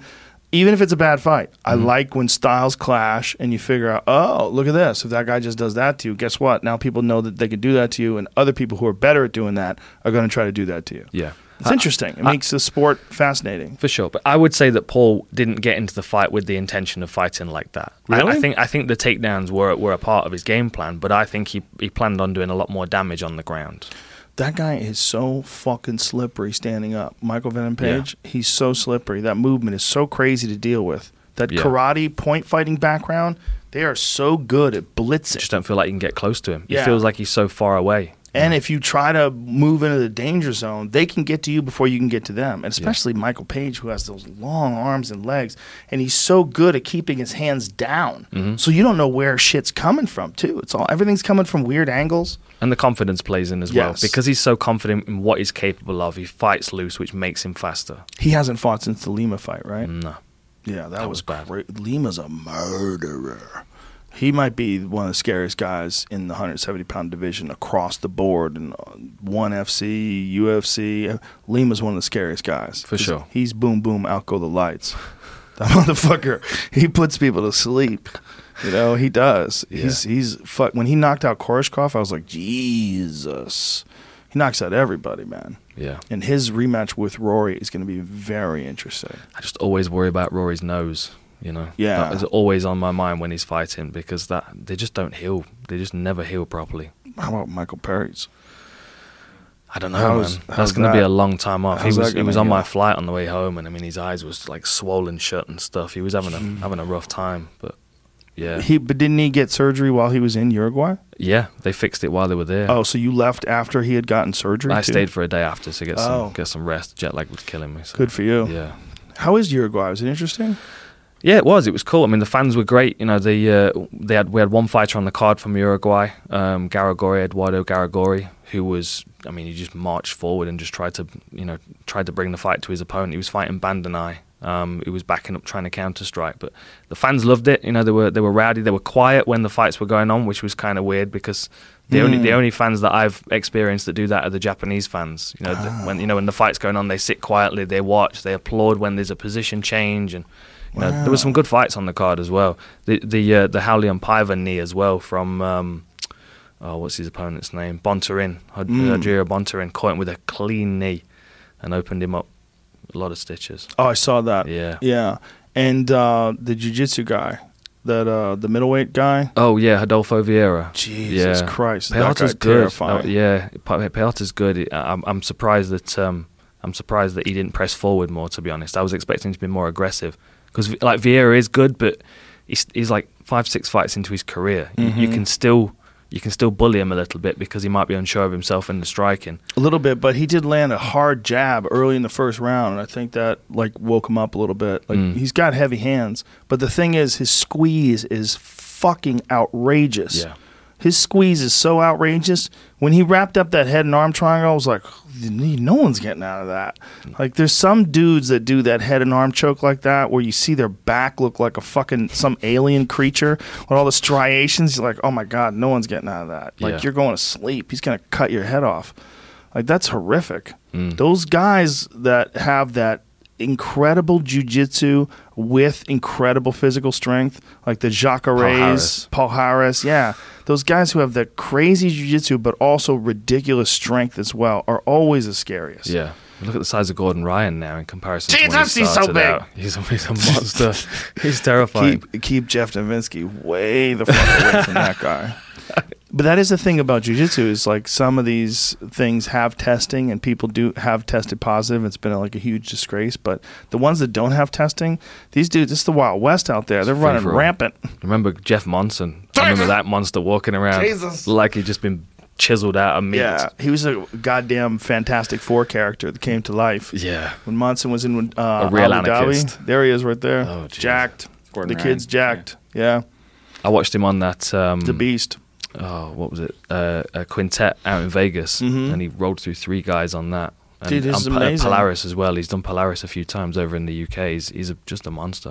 Well, it all comes out of that John Danaher, uh, Renzo Gracie school. What a wizard Eddie that guy Cummings. John Danaher, uh, all those guys. Gary Tonon, Nicky Ryan, Gordon Ryan. Those are that's some of the cream of the crop of of young jiu-jitsu players. Mm. These guys are all savages, and I'm really excited that Tonon is now in MMA.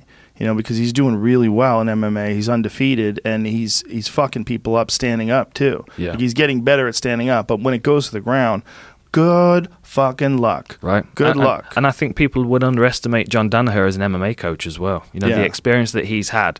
Like his his knowledge of MMA is is outstanding. I, I spent some time talking to him when I was up in Montreal at, at TriStar, and like the the way he he you know unpacks things Yes. and breaks things down, and, and not only not only breaks them down for himself to understand, but for him to be able to communicate that easily to other people for them to understand Yeah. is like. I mean, that it takes a special kind of coach to be able to do that. Well, he's a he's a, a really really interesting human. Mm. Like if you just sit down and talk to him, he's a, one of the most well thought out people I think I've ever Yeah. had the pleasure of having a conversation with. He just thinks things through and irons out all his points before he ever expresses them. So when he expresses something to you, he's like, "Let me ask you this." and he's you're a, and he's a lunatic, He's and he's a a lunatic. lunatic. There's there's, Oh, yeah. there's an edge to him for sure. I'll never forget us, uh, him sitting in a club in Montreal, like GSP's there and all of his mates, and they're all like dressed sharp and stuff, and they were like talking to the girls. He had a rash guard on. Of course he did. a rash guard, a paddy pack, and a pair of shorts, and he was just sitting in the club, just Yeah. People don't understand. John Danaher is famous for wearing a rash guard to a wedding. But he's a savant. I He's a heard he did special that. individual. You know, he's this. He's he's on a different frequency. If you never wore a rash guard to a wedding, my apologies. but I wouldn't put it past you. Yeah, no, I- no, he did. I'm sure he did. I'm sure he I'm did. sure that's a true story. I mean, he is a savant. He's um, what he is is uh, I think he's singularly focused on like transitions and attacks and patterns in jujitsu, and how to improve upon uh, various athletes' success and games. And he's created these pathways, and these guys that believe in him also happen to be super dedicated and very talented. And then you have that entire Renzo Gracie team, which is just one of the best lineages of jiu-jitsu in all of martial arts. I mean, if you look at what came out of that Renzo Gracie, you know, you have Matt Serra came out of there.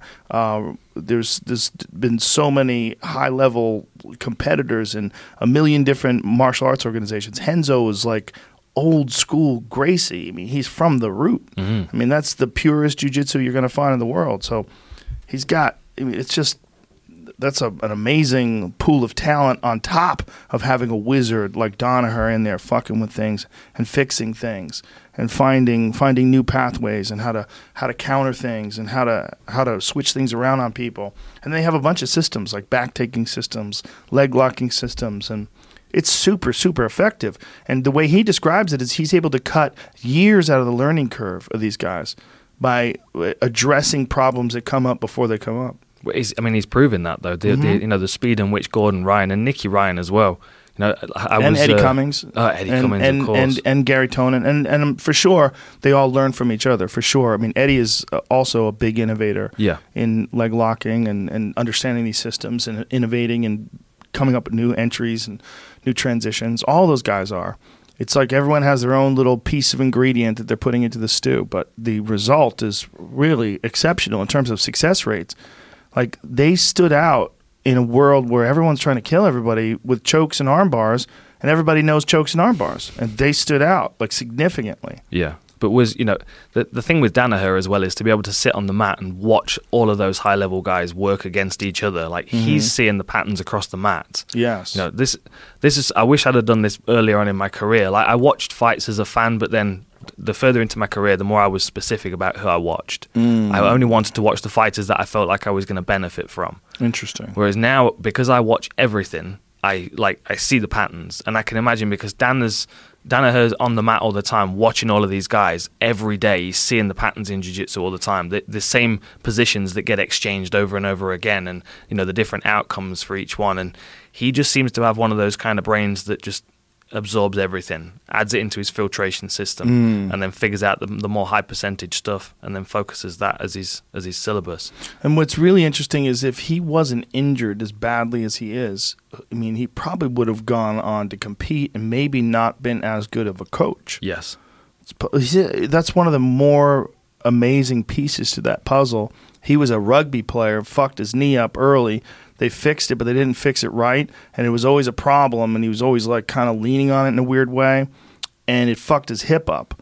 So he had to get a hip replacement. Now he's going to get a knee replacement, and he's a guy known for teaching people how to rip people's legs apart. It's kind of crazy. Yeah.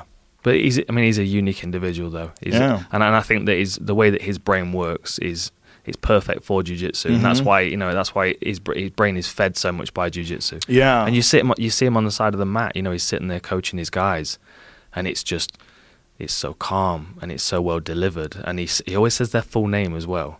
That's something Mm. else I quite I noticed, which I mean I quite like it, but it stands out. Right Yeah. there, son. yeah, yeah. It's. I think it's so important to have these unique characters. Firas Zahabi is another one. Mm. To have these uh, unique intellectual characters that are involved in the pursuit of people beating the fuck out of each other. Yeah. It's very interesting. Cause And we've when- not even seen the crossover of the fighters that are going to become those people yet either. I mean, Right. you know, uh, Duane Ludwig is a good example of, Mhm. of one of the first to really make that crossover. Yeah. But like you look at the way that Ludwig fought and the way that he coaches his fighters is so very different. yeah, he jokes around about it. Yeah, but I Yeah. like that because that shows the evolution. Like, Mhm. if, if I when I'm coaching my fighters, I wouldn't coach them the same way that I used to fight. You know, Well, I, it's got to vary a little bit, right, depending upon body size Mm-hmm. and style and what strengths you come into, especially in MMA.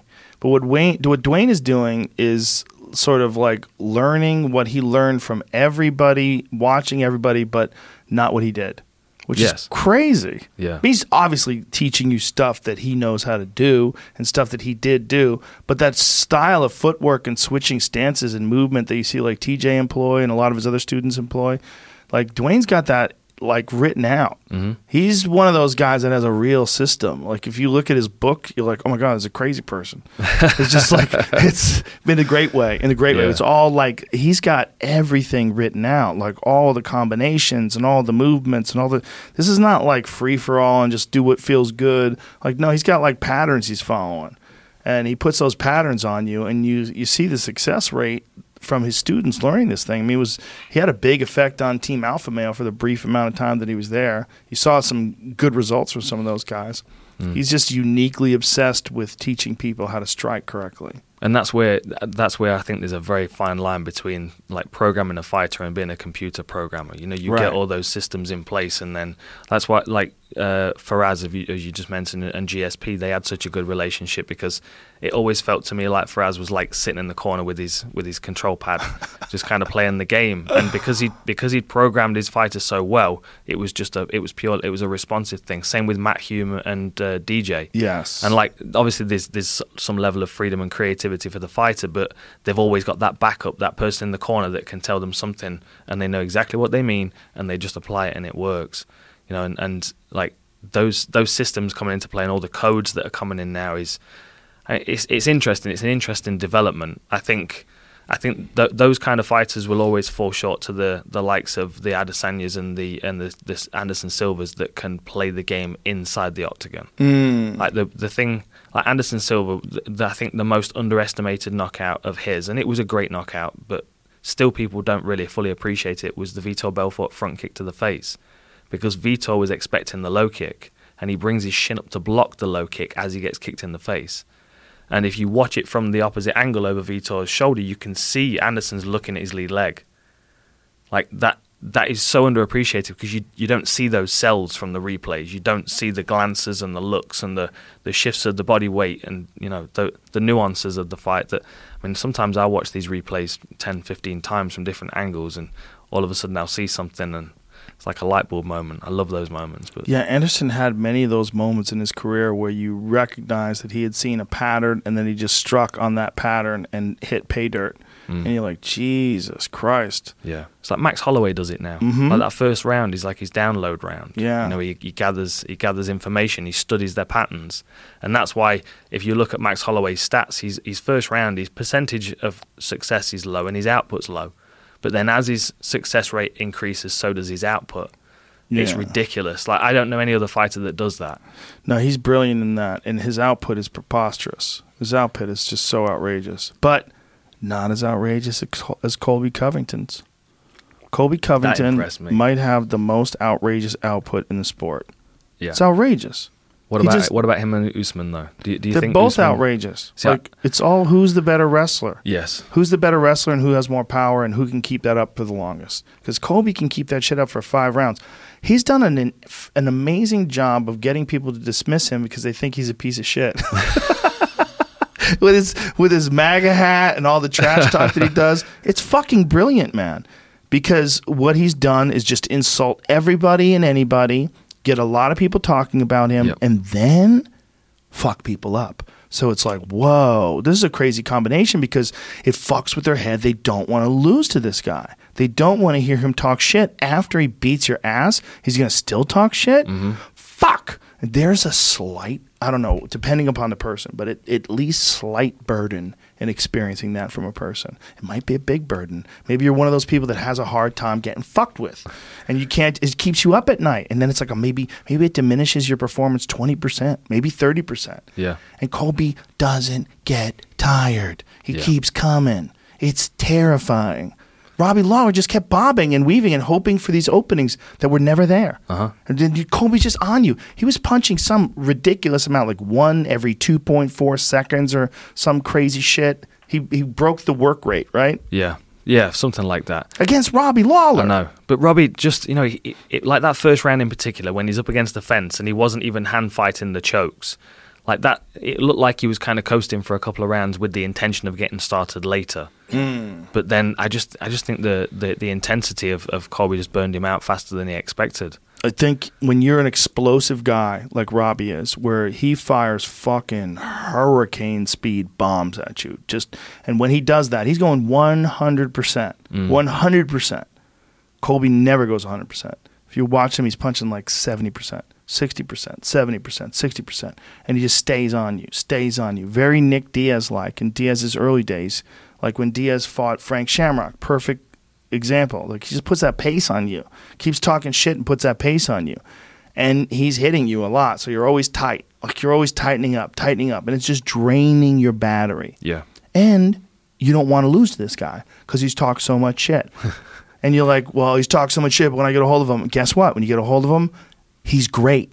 That's the problem. The problem is all those things that fuck with you, plus he's a great fighter. So the meanness, the shit talking, all the the MAGA stuff, the strippers, the cr- the cringe. You're like, oh my god, right? And then on top of it, the fucking output inside the octagon. You're like, shit.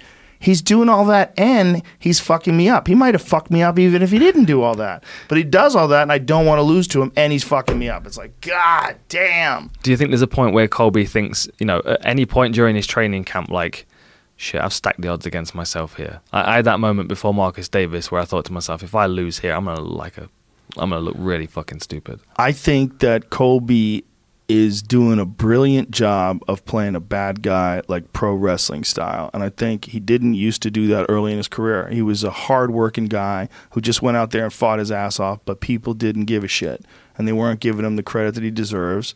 And so he turned heel. And from that, he's become the interim welterweight champion. He's one of the most talked about guys in the sport. He took on a character. That's what I think. And I think that character is super successful at fucking with people. You know, I mean, and he can fucking fight, man. Yeah, he can. You can't underestimate that that kind of cardio. That kind of cardio is crazy. To be able to do that for five rounds, that's bananas. That that pace is insane. Yeah. And Robbie Lawler's strong as well. I He's a just bull. Such a difficult person to hold down. I wonder whether I wonder whether Robbie Lawler left some of his training camp. You know, whether he left some of his effort in the gym. Like, I would imagine Robbie Lawler's the kind of guy that still trains like he's in his twenties. Like he's like on it every day. Well, know? maybe, or maybe they trained together, and when they trained together, Colby was getting the best of it. I mean, I think they did train together at American Top Team. You know, and maybe Colby knew that he could out wrestle him. He knew if he just stayed on him, he would break him and out wrestle him. I mean, when someone has a wrestling advantage, it goes back to this one more time. When someone has a, a wrestling advantage, that is a big deal when you start getting tired and this guy has better technique than you and he's not as tired as you are because he's fighting more efficiently and then he gets a hold of you and they're like, fuck him on my back. And then you're like, God damn it. And then you try to get back up, but you can't. And the bell's over and you get back up and you go, I got to keep this guy from taking me down. Then boom, he takes you down to Dan. Yeah. Again, he keeps punching you on the feet. He keeps hitting you and making you move backwards. And you're just looking to land this big bomb, but there's never an opening for it. And you think he's going to slow down, but he never does. So Colby against Khabib at a catchweight. What do you reckon? Who outpaces the other one? Dude, they, they could get Ted Nugent to sing the national anthem. America! Fuck yeah! Um, I think that's a, an amazing fight. If Khabib ever did want to fight at 170, I think him versus Usman would also be an amazing fight. I want to see Colby and Usman. I mean, that's the fight, right? I mean, and i I also think if you're going to have an interim champion, you should treat that fighter like it's a champion. Like you can't just take their fight, you can't take their belt away if they don't want to fight right now because they're injured or because they need surgery. Okay, I think we have to respect the championship title. Otherwise, people are going to look at interim championships like it doesn't mean anything. It should mean as much as a championship. Like we're saying, you have to fight for the title next. So to say that they don't have to fight for the title next, and we're just going to take that thing away from you, you just take it away. Like, but you're still fight. The person's still fighting, so they're still the champion. They didn't lose. Mm. You just take it away because what? Is there a mandatory contender that the WBA or the WBC or the IBF? No, it's just the UFC. The UFC decides like who fights and who who fights when. I'm happy that they have interim interim championships because I think there's times and places for that. But you got to treat it like it's a championship. And Colby never lost the championship. Yeah. He won that interim title against RDA, in an incredible performance, and then they just take it away from him. I, I don't think you need to like. The problem is sometimes you've got the champion defending their belt against another contender, and there's an interim champion that's not available to fight. But that Right. doesn't mean you have to strip the title from the interim champion. They're I agree. Still, that's still. It's almost like a. It's not a placeholder. It's like a guarantee that they've got a title shot in their next fight. Regardless. If they're not injured. Yeah. Yeah, I agree. So what? Twelve months, like Yeah. a normal, like a normal champion. I just think you know in this day and age, like there's this uh, attitude that the fighters need to step up and fight even if they're injured. It's like that's that's not good for anybody. That's No. not good for the ultimate, uh, the uh, eventual fight itself. The ultimate product that you're selling the fans. It's definitely not good for the athletes.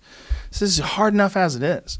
I Yeah. think the solution to all this, and I'm a fucking, I'm beating on a dead horse. More weight classes. I love more weight classes. More weight classes. the- more the- champions. And I, I keep saying this.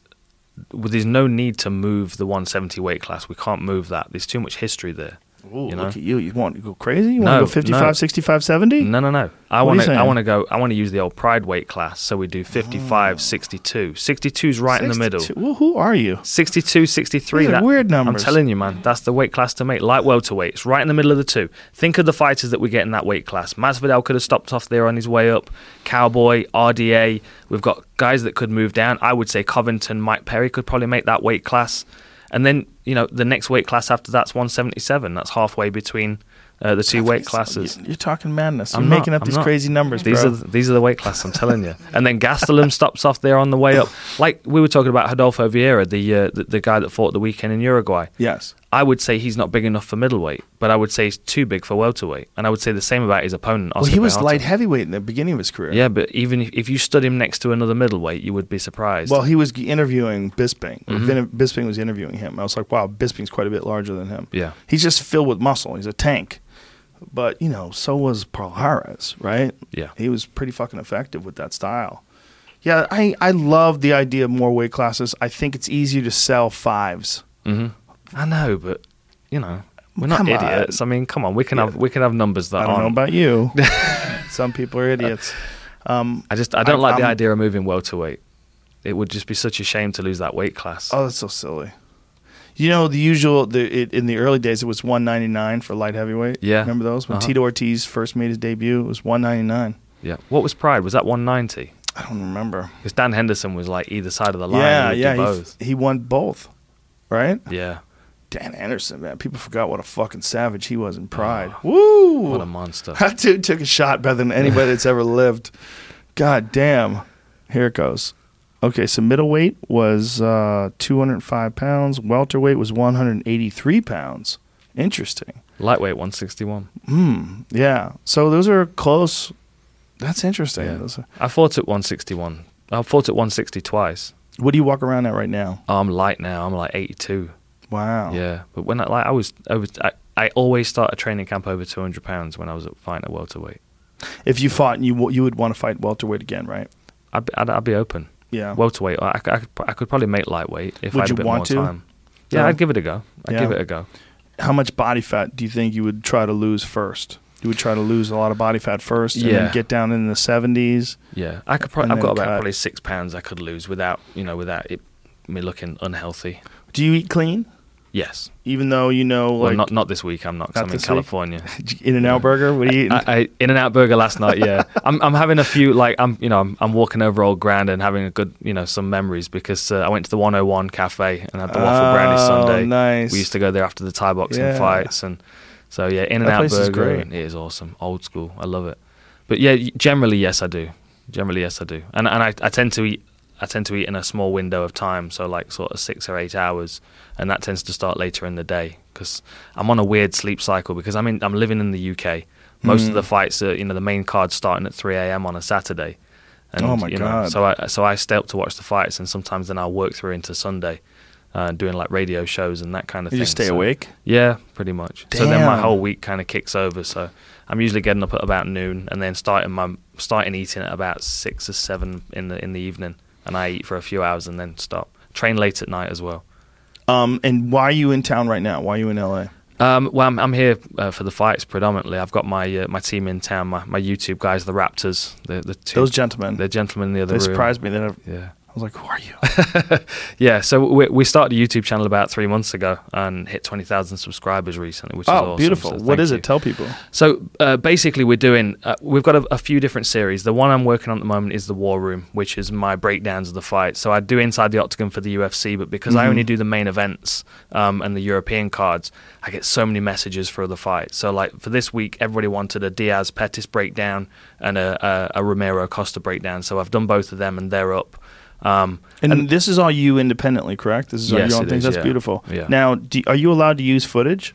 Yes, the UFC are allowing me to use Oh, footage on my channel, which is cool. Yeah, Thank you. very much. Thank you, thank, you for that. I Thank appreciate you. That's it. excellent. It's just, Well, why thing is- wouldn't they? It's, Well, it's this, great. this is the thing. I'm, I'm a UFC ambassador in Europe, so like my job is to promote the UFC and promote the sport. I've just um, uh, I've just taken a job as the head of MMA for UFC Gym in Europe, as in uh, the UK as well. oh, excellent. So we've got a load of gyms opening up, um, and my own gym obviously is opened up. And then, like the YouTube channel is really my main focus because it's my ability, it's my way to communicate directly to the fans because they're constantly asking for breakdowns, so I can do that. And the Raptors are now doing all the media stuff, so they're creating vlogs and. But I mean, today I actually feel today I was saying this on the drive over because they wanted to come over and meet you, big fans of the podcast and everything. So uh, I brought brought them to your show in Vegas as well, which they blew their mind. Um, but they were supposed to be at media day today interviewing the fighters, you know, as part of their job this week. So I said I feel like a like a parent taking them out of school for the day because when we're done here, I'm going to take them to the Mel's drive-through and then up up to Malibu and show them some some California. oh, give them the Um, views. Yeah, Show them the tour. yeah. That's excellent, man. I think you do a fantastic job of breaking down fights. I, I always like your analysis of how things are going to go. And uh, one of the one of the reasons why I was really excited about you being today is because this weekend there's there's it's a great fight card. Like the Stipe DC DC rematch is an amazing card, amazing fight for that card. I love the card in general, but the Paulo Costa Yoel Romero fight. That's the one that perplexes me. Hmm. Like, how does that go down? What happens when these two fucking Brahma bulls smash heads in the middle of the octagon? First of all, it's all time best body fight ever, right? Yes. Oh, for sure. For sure. Absolutely. How I do mean, you- they both look like they're chiseled out of rock. It's They ridiculous. look like statues of gods, both Yeah. of them. If you're going through options for bodies, if you could choose, like, It's flip a coin in these guys. like, you ain't getting robbed either way. Whether No. you're Costa, Romero might have an advantage because he, he's so freakish. He's so freakishly built that I mean, you can't imagine someone having a better body. yeah. You just have a different body. It's just it's, look at the two of them there. Look at ridiculous. Yoel. Look at Yoel in right there when he's posing. He doesn't even look real. Jesus Christ, he's such a tank, dude. The thing, the difference in the, in this in this fight between the two is that I think, well, we know Romero can fight for five rounds and he'll take his time early, but Costa comes out throwing guns straight He's away. dangerous, like, he's man. Wild straight Costa's away. Is very, very, very dangerous. He's got outstanding striking. He's got real power, and he's fast. He's fast and powerful. The th- the thing is, though, is he as fast and powerful as Yoel? And you know, he's beaten really good guys like Uriah Hall, but this is the cream of the crop. Mm. I mean, he's in there against the motherfucker of all motherfuckers at 185. You talk about a dude who just can explode on you and send you flying through the air. Yeah. He ragdolls people. He does the shit to people when he's wrestling them, and you just go, "What the fuck?" He jumps at them with shots. When he knocked out Luke Rockhold with that left hand, you're like, "What the fuck?" and that shotgun to and the then face steps afterwards. in, boom, and then Yeah. kisses him. Get the fuck out of here, man! That's he's, as David Goggins would say, he stole souls. Yeah, He stole his souls. he is a ridiculous athlete. I- He's um, I'm- ridiculous. My thought is that Paulo Costa's undefeated mentality might play into play into Romero's hands a bit because Costa's going to come crashing forward, and Romero will just take his time. Maybe. you know. And, and Costa has gassed. I mean, he gassed on the Ultimate Fighter. So if he fights hard for a couple of rounds and Romero's, you know, still strong in the third, I think he's a different guy now. I really do. Yeah. I mean, I think I, I think Paulo Costa is at the top of the heap for a real reason now, and a lot of it is dedication. Wallid Ismail, um, that know, guy was a lunatic. I love that guy. He's He's, got- training. He's awesome. He's, yeah, and he's I remember in the training Pride with days. Paulo Costa. He's working with them, and he talked to me about him. And you know how crazy Waleed is. He's like he measures his food. That's what he kept saying. He measures his food. like that dude has like everything portioned out. I- He's just like hundred percent eyes on the prize. Mm. He goes, that's all he does is train. He goes, this guy doesn't party. He doesn't fuck around. He's just concentrating on measuring his food and training. So what about the money that Romero's come into recently? Does Crazy. that change his mentality at all? I, here's the thing, man. I don't know if it's real. I don't No? know if they're ever going to give him that money. Really? his stare down, man. Whoa, That's daddy! But that's the guy not to tangle with. Security Steve Reed on the right hand oh side. yeah, Steve's a bad motherfucker. Steve's not playing stories. games. He's He's he's got eyes. You look Yeah. at the dude's eyes, like Yeah. he knows what the fuck is up. He saved a couple of shows in Europe that could have gone very could have gone south. Oh, I, am sure. I have a little story for you from the the Gdansk show. So like I'm standing on stage at the weigh-ins. I'm announcing the fighters as they come out, and um, we have a fight on the card. We have uh, a Polish fighter against uh, Anthony Hamilton, and I had the voice come through in my ear saying that that fight wasn't going to be walking, so just to drop it off the schedule, like during the weigh-ins are going. And immediately I'm thinking that's kind of kind of strange, and I'm not sure whether obviously you know some areas of Poland there's a racial undertone. I wasn't sure whether it was because Anthony Hamilton was gonna get some heat if he walked out on stage. The next thing I've got quite a unique perspective because I can see down the two tunnels where the fans walk into the floor, and I saw this whole bunch of like skinheads with like bomber jackets and boots just come marching in, and they filled the floor space, and then they went all went and sat down in one of the blocks and just sat there waiting for him, and it was because he was from a rival football firm. Whoa. Yeah, Oh, I'd heard about that. yeah, That's right. I heard about that, and that's why they canceled the fight. yeah. They moved it over to Australia, but like they came A. around security. They came through the glass in the at the arena just. And if it wasn't for Steve, that, that, that whole thing would have gone south. Like he's the, yeah, Dude, do you imagine if there was a fucking hooligan brawl in the middle of a UFC? Oh man, that'd be awful. Terrible for the sport. Yeah, that'd be Yeah. terrible. No, Steve is uh he's a wise man. Stopping Sees that. everything. How do you feel like Romero and Costa plays out if you had a bank on it? If I gave you a hundred bucks, what do you how you, what do you see how you see this play out? I think Costa starts fast, and I think he pushes Romero back up against the fence. Romero defends it, you know, covers and covers, throws a couple of shots to push Costa back, and then I think the second round comes and Costa comes crashing forward, and Romero catches him with something, right hook over the top, something like that. The technique I'm watching out for for Costa, which is going to be useful for Romero, he throws a great body kick to left hook. And Romero's got this bad habit, and you can see it all the way through the Whitaker fights. Every time someone throws a kick, he does this like over dramatized scoop with his arm to like parry it out of the way. If he's parrying out out the way that body kick, he's gonna be wide open for the left hook. So that's something I'm watching out for with Costa. I just feel like his overconfidence, his willingness to take risks, and the fact that Romero's patient, can take his time, is never in a rush to get the knockout because he knows he can get it at any point in the fight. I, I feel like his patience might play off and Costa might might walk onto something. Mm, imagine if he KOs Costa and we play this over that. You look like a goddamn hero. Yeah, but Like what's somebody most makes a likely to happen is that it's going to be completely the opposite, and everyone's going to be like, "Why has he got a job with the UFC as an analyst?" Well, every now and then you're so wrong. Like when Derrick Lewis fought Francis Ngannou, I was like, "Holy shit! Don't go for popcorn. This is going to be fucking chaos. Yeah. This is going to be fucking chaos." I was nervous before that fight started. I was like, "Holy shit! Here we go." I'm like, Francis Ngannou is going to be gunning for the title again. He's going to come out guns blazing. Derrick Lewis goes to war every single goddamn time. They're both enormous. I'm like, "Fuck! Here we go." Nothing. Nothing. Nothing.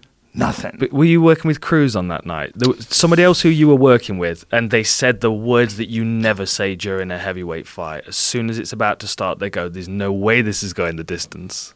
Ooh, yeah, that's a rough thing to That say. kills it straight away. And I remember this. They, like I was so on it. excited, and they went, "There's no way this is going to the distance." I'm like, Don't you put that voodoo on me, Ricky Bobby? "Oh yeah, no!" that was a that was a rough one, man. But it's it's interesting how uh, Francis has bounced back. Francis is just nuking Yeah. everybody now. It's just that mental hump. Yeah, that he he had stuck a- on, right? He had to go through that one fight. Mm. You know, The, the thing is, sometimes we get these fighters coming into the UFC, and they've, you know, they're so talented that they they're in the UFC fairly early in their career before they've had any real lessons. Especially if they've just starched a bunch of guys. Mm-hmm. Like they come in at you know ten fights into their career and they've knocked everyone out in the first round. There's no real learning process there because they've not found anyone to challenge them.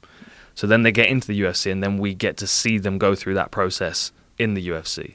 And I think that's what we've seen with Ngannou. You know, it took him getting to a world title for someone to really show him something in his game that made him feel vulnerable. mm-hmm. And Yeah. then, you know, we've watched him go through that process. It, like, uh, in, in the moment, it's really annoying because we want to see a mad fight. But in hindsight, you can kind of look at it and go, well, I appreciate that as part of his journey now. And, you know, I understand where he was at. you got to give Stipe credit for taking fucking bombs in that fight. I mean, he took bombs in Mm. that fight, especially in that first round. I'm like, fuck. Francis is always in it when he's standing in front of you. When he's standing in front of you, he's always in it. Mm. But Stipe managed to just slide away from most of them. The ones he got hit with, he w- went with them, rolled with them. The ones he got hit clean with, he just absorbed and kept going and ground him out. So here's a question for you then. Do you think you take punches better if you expect the person to punch hard? Probably. Because I would say that he took bigger punches from Ngannou in that fight than the, the than the punch from DC, and I would say he was probably more vulnerable to the punch from DC because he probably wasn't expecting DC to knock him out. Could be. Could be. Wouldn't expect to get caught like that in a clinch either. It Mm. was a really perfect utilization of the clinch work combined with that crazy big overhand right. Yeah. I mean, he really set him up perfectly for that. And it was something that obviously was a part of his repertoire. It was not something that was just, oh, it was just happened to be there for the moment. He set him up for that. Mm. And that that was just the perfect right hand. And he caught him when he was looking. I mean, he just didn't didn't know that punch was coming, clipped him, dropped him, put him away. The real question is, what's it going to be like now that he knows that DC can knock him out? I mean, is he going to fight from the outside, try to land big shots? He's going to avoid the clinch at any cost now. He's I got a so. big height and reach advantage. Can he keep DC off of him? Yeah. And then also, when a fighter has had a lot of wars, like him with Junior Dos Santos, the first fight, there was a war, right? I mean, he's had some wars in his career. Struve the, Mm. fight. The Ngannou fight, the Struve fight was a war. He got stopped in that fight. Yeah. You know, how many, the Mark Hunt fight, right? Mm. That was a war. Yeah. I mean, yeah, he, he dominated that one Right. from top position as well. And even the Alistair Overeem fight, I mean, that first round was chaos. It was chaos until he wound up stopping him. How many of those can a fighter have? How many of those can a fighter have before we see them start to fade in front of our eyes? And I'm not suggesting that we saw that with him because he was able to withstand the scariest fucking heavyweight striker in the sport. And I think the DC punch was just a punch he didn't see, and it was perfect. Yeah. And it just put him away. Yeah. I'd be surprised if it happens again. First round, I'd be surprised if it happens again because I think he's he is going to be far more respectful of the fact that DC's got power now. For sure. I like think you- you're 100 percent right. And like you go back to his UFC debut, and like he did fight long. Like he used Mm-hmm. he used to use a real good long jab and a low kick. And like recently, he's he's kind of crowded his work a lot. He steps in very close with that right hand, which often you know offered the clinch to DC. He's just KOing so many people that I think Yeah. that he's like, fuck it. You know, I'm just gonna get in there and just bombs away with these people. I mean, he makes it exciting.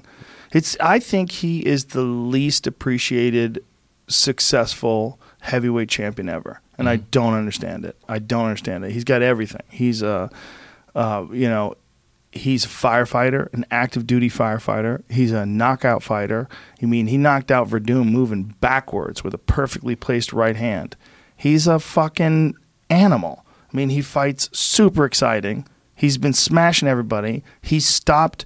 He won more heavyweight title fights than anyone in history. He defended the title four fucking times. No one's been able to do that. That's how crazy that division is. Yeah, And still does not get the respect he deserves. and he seems pissed off this week as well. Good. Like like in, in his fucking active duty just- firefighter, yeah, man. Guy's an animal. Yeah. He And- just he seems annoyed. I just I wonder whether that's going to play into the fight because I got the impression from him that he'd not watched the the previous fight. I got the impression that he'd not watched the first DC fight. Really? Yeah. So that see that concerns me because then the idea of, of what happened in his head might be very different to what actually happened. Hmm. Well, God, do you really think they would let him not watch I don't know. that? I don't know. I don't know. I mean, there are some fighters that do. It just blows my mind. And the way he was talking in an interview is like, like it's you know. And the other, the thing, the thing that concerns me more is that he was talking about how he was winning that that first round. You know, he felt like he was controlling the fight. He was he did a lot of good things until DC caught him. So if he starts banking on that being you know just one of those punches that he got caught with, he might not you know give DC the credit for, you know, opening that vulnerability up. Yeah, I think for sure he must have heard all the different people discuss tactics, though. It just doesn't make any sense to me that he insulates himself that well. Mm. And for sure, his coaches over at Strong Style, they've definitely. Oh, they've watched it for they've sure. watched it. Yeah. They understand what to. So maybe he relies on his coaches and their guidance of him during training, and for sure he knows that DC knocked him out. So what he's going to do is go in there and fight like he's trying to get it back. The, the question is, is he going to be able to use that long reach and that height and that power on the outside and keep DC the fuck away from him? Because he's got a considerable height and reach advantage. Can he stuff those takedowns? Can he keep DC from getting on top of him? Can you know? Yeah. If he can do all those things, it can get very interesting. Yeah. And if DC, you know, he's undefeated at heavyweight, man. I mean, I think that's really where he shines. You look at what he did to Josh Barnett, fucking throws him through the air like a rag doll when he was in the Strikeforce Grand Prix. Dude, he was a monster at heavyweight. You know, and the wrestling's unparalleled. Yeah. So do we get Jones at heavyweight then? I hope so. I do. I really do. I think he wants to do it at light heavyweight, though. I think he wants to prove a point. What DC wants to do Yes. it at light heavyweight? Yes. I don't think he wants to lose that weight again, does he? I mean, what I had heard was that he wanted to fight at light heavyweight if he fights John for a third time. That's what I had heard. And I think I might have heard it from him. Huh. And he- he, but I would encourage, if I was in his camp, I'd say, fuck all this dieting, bro. Like, look Yeah. at you. You know, when you have a belly, you fuck people up. You know, and he doesn't worry about food. He doesn't worry about cutting weight. He and he's fast for a heavyweight, much like Andy Ruiz. You know, I think there's a benefit in that. There's, I mean, obviously, people. There's people that knew that Andy Ruiz was a really talented boxer coming in, but there's other people that looked at his body and dismissed him. But when you see the efficiency of those punches, like, and the fact that he's able to uncork so many punches in close, mm-hmm. whereas Anthony Joshua with his giant arms and his long length gets a little bit smothered by that closer distance, closer distance, and Andy's just dropping bombs on him over the top, and big power to him too, man, and Yeah. perfect, perfect mechanics, like so fluid. Everything's just smooth and fluid.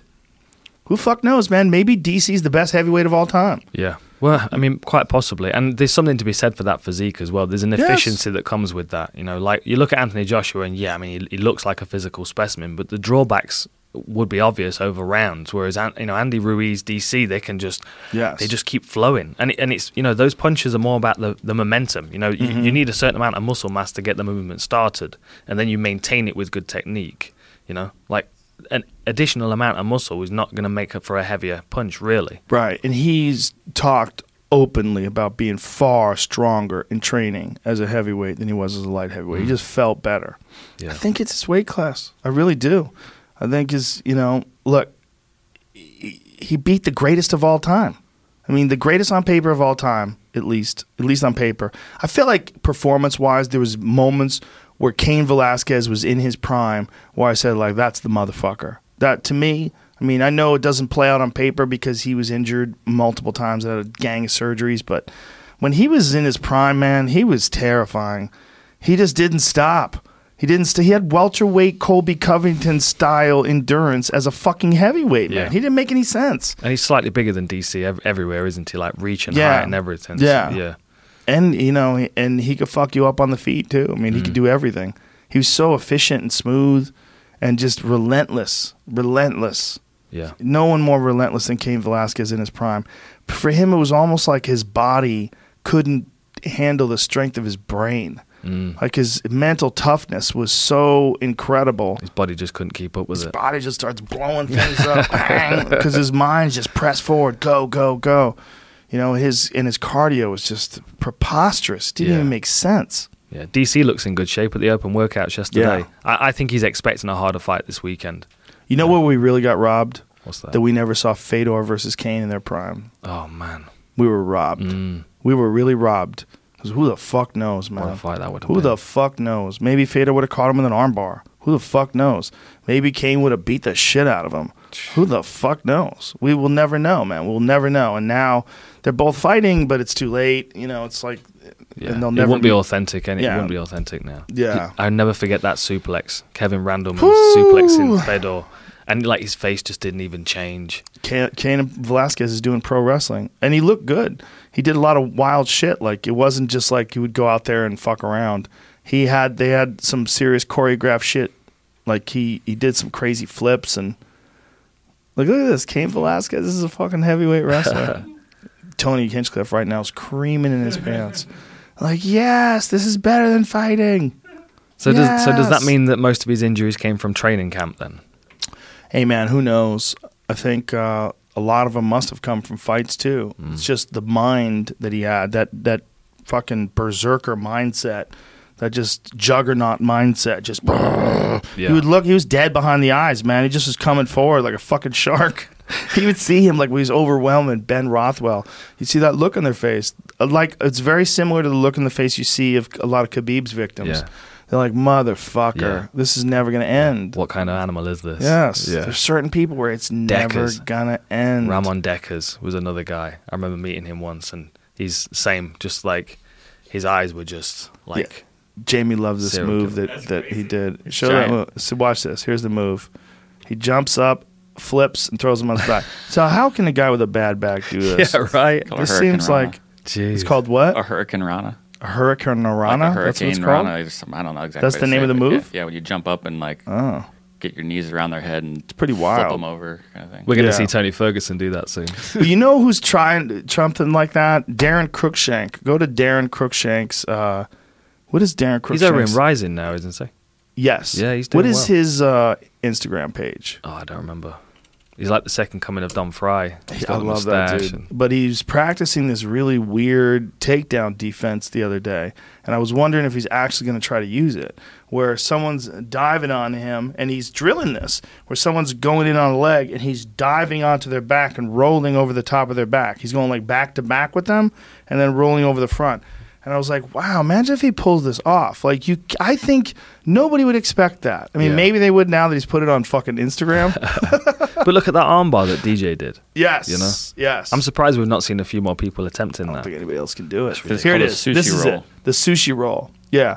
Watch. I mean, he's drilling it like unsuccessfully sometimes. Watch this. I mean, he's going over the top. He's crushing his he's doing it with a, woman too. I wonder if that's his wife or something like that. Because he's uh he's being rough on her. Boom, boom. I wouldn't want this big asshole rolling over my back. That'll hurt your lower back, man. Oh, there. See, the, now he's got it smooth. See, this is interesting. So it does kind of look like he's actually practicing this. If he ever pulls that off in a fight, that would be fucking crazy. Yeah. But he's a really interesting fighter in that he's got a great blend of traditional martial arts, wrestling, and like uh, like he's got boxing style, but he also has karate style. Was it Kyokushin? Was that what he started with? Because he's got that, those hips that kind of come up at the side. I'm trying to remember. I'm trying to remember what his original style was, but I know he has a wrestling base too. Mm. But I think uh, it was some branch of karate. I don't remember if it was Kyokushin though. One of them, Yeah. Shotokan, Kyokushin. There's a lot of good stuff in those Spell it out. His parents started with Taekwondo, so Oh, Taekwondo. Yeah, so that kind of martial art, traditional martial arts style, but with also like good boxing and shit. He's doing really well over in RIZIN. Mm. Yeah, I like that promotion. I ordered some of the gloves but the other how week. do you watch it though? You have to watch it online. Yeah, I watch it online. Yeah. Because the good thing with RIZIN is that usually it's starting when the UFC's just finished. So Ah. like I'll, I'll have been up all night. So the prelims will have started at eleven o'clock. Main cards at three a.m. Then by Right. six, I'm waiting on the press conference usually. But then RIZIN's starting, so I Oh. just switch over to RIZIN. Double espresso. That's stay it, awake. Keep going. Ride it out. Keep going. Did you? Uh, I mean, that's where Kron Gracie started too, right? Yeah. Yeah. uh-huh, Yeah. Very interesting seeing him in the UFC, isn't it? He is fascinating. He is a fascinating individual. Just you know, just to he's just got a, a unique energy about him, which you would expect from you know from Rickson's son, of course. oh yeah, You know, dude. He's lineage. they're on a different vibration. They are. I never forget choke. I used to watch that that all the time. The, the, the, the gnarly breathing that he used to Yeah. do. The, yeah. Dude, that's like one of the most legendary martial arts documentaries of all time. Yeah. Do you remember? Um, do you remember the one uh, Day of Zen, Mario Sperry? Yes, That was like I he- do. That, that was like it was. It was a day. It was a day in the life of Mario Sperry. Yeah. But he, des- he decided to put one of each of his training sessions from the whole week into the same day. and there were like five different training sessions, and by the last two, he was just fucking exhausted.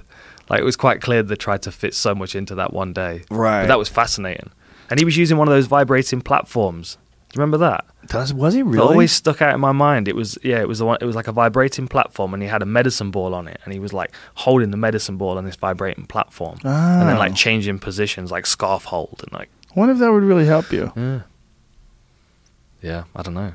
And then uh, uh, Rickson had the the elastic around the head, didn't he? Do you remember that? Do you remember when Mario Sperry started coaching over at Blackzilians? no. Yeah, Mario Sperry like became like one of the head coaches at Blackzilians for a short period of time and put on these crazy motivational speeches where everybody got fired up. Really? It's like, God damn, yeah. Wow. And it didn't work out. I don't know why it didn't work out, but it was a really exciting development. Because uh, I know Rashad Evans was really excited about having him over there, and they were all. I mean, I don't know what happened behind the scenes, Yeah. but I remember when Mario Sperry was like coaching the classes and like getting everybody fired up. I'm like, damn. Mm. I mean, he's old school, Yeah. Man. Carlson That's a- yep, Carson Yeah. Gracie legend. When I was a white belt, I was training at Carlson Gracie's in on Hawthorne, and Mario Sperry, when he would teach you a class, he would teach you a class, and you, I knew who he was. I, I'd watched him fight on television. I, kn- I knew who he was. I mean, I, I was like, this is Mario fucking Sperry. And Murillo Bustamante would be there, and um, Carlos Barreto. Yeah. Remember all these Yeah, guys? yeah. Yeah. Sergio Cohen was there. All these beasts from the Carlson Gracie hit squad. Mm. And um, the guy would teach you, and then after he teach you, you we, we said thank you, and he's like, no, my friend, thank you for the pleasure of teaching you. Thank you. And he really meant it. Like, shake everybody's hand. The most gracious, down to earth guy ever. But it was hilarious. He was talking about how he practiced his triangle on his girlfriend. He's like, uh, he goes, just repetition, repetition, boom, boom, boom. And my girlfriend like, no, I don't want you to do it. It's like, shut up, man, keep going, keep going, keep going. But he's like talking about like practicing on friends, like get friends to like let you triangle them over and over again. Yeah, this is when he had white hair at the time. So this is UFC 220. He's training with Volkan Oezdemir. I wonder where he's at now. Because he was really good at it, man. He was really good at like like hyping people up, and you know, obviously his jujitsu knowledge is top of the food chain. Yeah, he was in a bunch of the the corners in the early UFCs, Mhm. wasn't he? Was Yeah. he in like Vitor's corner and that kind of thing? I don't remember. I don't remember, but he's a, a true legend. Yeah. You know, there's, there's a few of those 250 guys. and 0 or something. Yeah. Well, it's one of those guys from the early days of uh, martial arts that was a, a real jujitsu master. Mm. You know, I mean, he was a real master. Yeah, and they jiu-jitsu. lived in the gym as well back then. I Mhm. mean, it was like e- everything about their life revolved around the gym. Yep. Like, yeah, trying to trying to find that kind of that kind of environment now. I mean, Danaher's, as we were talking about, Renzo Gracie's. I might, I'd imagine that's got a very similar vibe. You know, in a basement in New York, Mhm. everyone's showing up every day and you know grinding, doing the same thing. But it's such a rare environment to find yourself in. Do you remember when Mario Sperry got tapped out by that badass Russian dude? Who was the badass Russian dude? The Russian dude was the same guy that Frank Shamrock KO'd with a slam. trying to remember Amar Suluev. He opened up a gym. who. Mario Sperry looked like he opened up a couple of gyms called Hard Knocks 365. Oh, okay, that's, Oh, that's Henri with Hooft. the- Yeah. Okay, all right. So, he's in that's where he's at. then. He's, He's with Henri Florida. Hooft. with them, yeah. Yeah, that's where he was originally too. Um, Google uh, Frank Shamrock's mixed martial arts record. Because Frank Shamrock uh, slammed this dude and KO'd him, and this guy was famous for having beaten Mario Sperry Mm. in um, the old school. What was it called? Battle Battlecade. I don't remember. I remember you- Extreme Fighting. Extreme was the one I Fighting. That's what it was. Extreme Fighting Battlecade. That was where John uh, Peretti's organization. That was where Conan fought Ma- uh, Maurice Smith. So here it is. Go. Where are we at here? Go back a little low. Hold on. Stop. Stop. Stop. Stop. Stop. Igor Zinoviev. That's who it Igor was. Zinoviev. Remember Igor Yes, Zinoviev? He was a beast. Yes. Dangerous Yeah. guy. Well, Igor had cut Mario Sperry open. He was a big ass gash in his forehead, and Mario wound up tapping. But Mm. Igor Zinoviev was uh, like I think he was a sambo guy. Yeah, I remember that guy. Tough motherfucker. Yeah. There was some scary dudes that passed through the UFC a while back. I remember there were two. There was uh, from the Red Devils. There was Andrei Semenov and Amar Suluev. Whoa! Uh, wait a minute! Wait a minute! Wait a minute! Wait a minute! Wait a minute! He was Jeffrey Epstein. Igor Zinoviev was. Jeffrey Epstein's security guard? No fucking way. That's right. Oh my God. Look at his face. That's him. That's crazy, dude. That is crazy. Former MMA guy gives alarmingly cagey interview about working for Jeffrey Epstein. Click on that. We've got all this shit to look for- forward all the to. far, far, alarmingly cagey interview. Who's who is this that's saying this? MMA dash guy. Oh, it's Deadspin. That's yeah. Oh, so um, scroll down a little bit. Let me see what the fuck he has to say here. So that's crazy that we're talking about this guy just randomly. Wow. He said, one thing you told me, for instance, okay, one thing you told me is he got a heads up when the authorities were going to come to his house the night before. He said, and then he says, listen, what you say is between you and me. Okay, let's let's, fuck, let's leave this alone. but anyway, feel free to Google ladies and gentlemen. That's crazy that we're just bringing him up, and it turns out he was Jeffrey Epstein's security guard. That's crazy. He was a, a real veteran. I mean, that guy was uh, on the early, early days of the John Peretti promotion. Mm. He was a beast, man. Yeah, I remember getting those video cassettes from Yes. the uh, Virgin Megastore in town. UFC two and three. Man, I remember when you first started fighting in the UFC. I remember those days. Yeah, It's crazy. It seems like it was a long time ago, but not really. Like, it still seems like it makes sense. eighty nine. I was in double figures.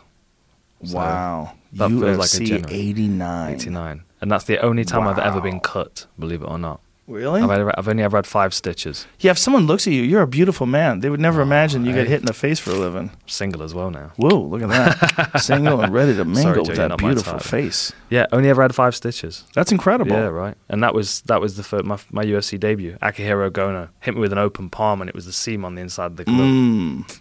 Yeah, Yeah, going back to the whole idea of uh, people fighting bare knuckle, I've since amended my thoughts on it. Just Yeah. too many cuts. hmm I wa- because of really because of Chris Leben's last cut from Dakota Cochrane. He had a giant gap. Have you seen it? I don't think I have. No. It's a rough one. Yeah, I don't really watch the bare Go knuckle to stuff too much. Chris Leben's uh, Instagram page. I'm looking forward to it developing because I think it will. I've no problem with it. I think people should be allowed to do whatever they want, fight under whatever rules they want. But at the moment, it it just it just looks like they're boxing with no gloves on, Yeah. as opposed to bare knuckle boxing, which I think looks very different. Mm. Is there any video at all of people bare knuckle boxing from the olden days? Here you go. Look at that picture. Look at that Yeah. picture. Dude, that's horrific. Dude, I remember when he fought Michael Bisping. Do you remember? Yeah. Remember his face after that fight? Mhm. He was sat next to me at the press conference, Yep. Like a bus had hit him. Yeah. Yeah. He's had some tough Fights. Too tough for his own good. Anderson Silva's UFC debut. Ooh, yeah. Ding, Ooh. ding, ding, ding. Yeah. Yeah, I, and I remember, remember when he knocked out Vanderlei? Oh yeah, Yeah, yeah. He, he lured Vanderlei into a fucking war. And Terry Martin as well. Yep. that was a back and forth one. He could KO you, man. And if you wanted to stand in front of Chris and you wanted to swing wild punches, he'd shut your fucking lights out. all day. And the, when he did that to Vanderlei, I was like, whoa. Yeah. Yeah, but it's it's like two different, two entire different styles of fighting, though, isn't it? Like the Chris Leben style of fighting, which we all love, and the Anderson Silva fighter style of Yes. fighting, which is like witchcraft. you know, Like, I remember I was Or cage style side. bender. Yeah, I was cage side when he knocked out Tony Fryklund with that upward Oh, elbow. yeah, you were You there. know, I was there, and when he fought Lee Murray, I mean, people don't talk about that fight, Mhm. but like he just dismantled Lee Murray. Yeah, he And did. Murray was a, a talent that we lost early. I mean, Mhm. he, you know, made different decisions that led him down a different Few path. but- unfortunate choices. Yeah, right. but But yeah, He he, was dismantled him in that fight. yeah, What do you got here? Sam, right? uh, that's UFC me. 89. That's me. His Yeah, first uh, one. that was the card that he was on. But Yeah. if you can find a photo of him in the press conference afterwards, he looked like the Elephant Man. Uh, Oh, it was bad. the pi- pictures right here. Oh, this is uh, yeah, this was yeah UFC debut. same This is- fight. yeah, Yeah, there it is. like Bisping just ate him Teed up. off on him. Yeah, Yeah. and that, that was still 15 minute uh, fights as well in main events. So that was only Mm. only a 15 minute fight. Yeah, isn't that interesting? Like the five. How? What do you think about the five round main event? Do you like that? Yeah, I don't mind it. Even if it's not a championship fight. Yeah, I don't mind it. I just it, it changes the sport. It changes the, the way that fighters approach the sport. I think Mm. it changes their their output. Yep. Like there are some fighters that will go, okay, you you want 25 minutes, I'll just spread out my same workload over 25 instead of 15. Um, the thing I like about it is that it can be far more tactical. And the one thing that I enjoy about boxing is the fact that you can you can implement a narrative in the first round that can play out in the later rounds, and you can you can allow it to breathe a bit because you've got 12 segments that are being scored separately. You can gamble a few Yeah. and you can play that game. Whereas in MMA, you you lose one round, you've got to win two. Yep. You know, Yep. so the five rounds, you can lose one. You can even lose two if you're feeling very brave, and then win the last 3 Mm-hmm. So I, I don't mind it too much. I don't mind it too much. Yeah, I think it, it definitely changes the way you fight, Mm. right? I mean, if all boxing matches were like glory fights, like glory fights, three rounds for the non-title fights, and they're only three-minute rounds, those guys go to war. Yeah. I mean, it's one of the reasons why it's so exciting is because there's such a high output, high volume, because they know there's only three rounds. Mhm. Yeah, it's interesting because tactics do get adjusted. hmm You just have to start faster. You have to, you know, you have to do your first two rounds in the dressing room before you walk out. What do you think about Pettis versus Diaz this weekend? Dun dun dun. I honestly, I think, I, and I, I, I took some stick for this on on the YouTube. But you took stick. uh, stick, stick. Is Stick? that that's a Britishism? Is it? Is that dick? Shit. I took You it's took uh, you shit. know, okay, Yeah. stick sounds like dick. It Like, does, no one says it? that. I took some dick. yeah, I won't say that again. I'll adjust. Did my, you know what uh, he was saying? I never heard that before. I'm Yeah. trying not to nitpick. I'm learning. I'm still learning. Um, so, uh, what did you think? I think Pettis has got the skills to beat Diaz everywhere. Really? Yes, I do. I, I think he's. I think he's a he's a better striker all round. I think he's got a higher fight IQ. At least what he shows us, he makes better decisions than Diaz does. I think Diaz relies far too much on his toughness and his and his ego and his ability to walk through stuff. And it works sometimes. It worked against Michael Johnson. You know, he got his front leg battered in that fight and just kept marching him down and eventually forced him into a boxing match. And that could happen against Pettis. There's no doubt about it. My feeling is that Pettis has got the skills to start setting Diaz up because Diaz is very predictable. You know, you can kind of you can make him walk the directions that you want. You can make him lean in the ways that you want to lean. If you've got the the ability to you know to land the strikes that ma- that matter, then then you can put him out. And you know, same thing with Costa having the body kick to the left hook. I feel like Pettis has got. Um, well, he used it against uh, Tony Ferguson. He used it against Michael Chiesa. It's a, a right body kick to a straight right. And because Diaz is southpaw and he leans so heavy on that lead leg, blocking the body kick and eating the straight right might be something that Pettis is going to be looking for. But I just I feel like Diaz is there to be hit, and I think he uses that to his advantage because he kind of Homer Simpsons people. Like you wear yourself out hitting me, and then I'll start to push my my game on you. But when you think about him against talented strikers, like you brought up Michael Johnson, who chopped at his leg, but he wound up beating him up. Mm-hmm.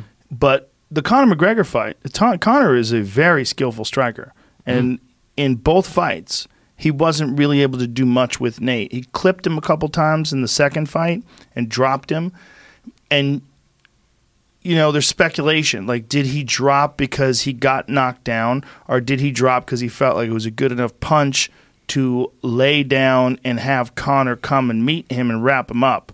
and catch him in something, which he easily could. Mm.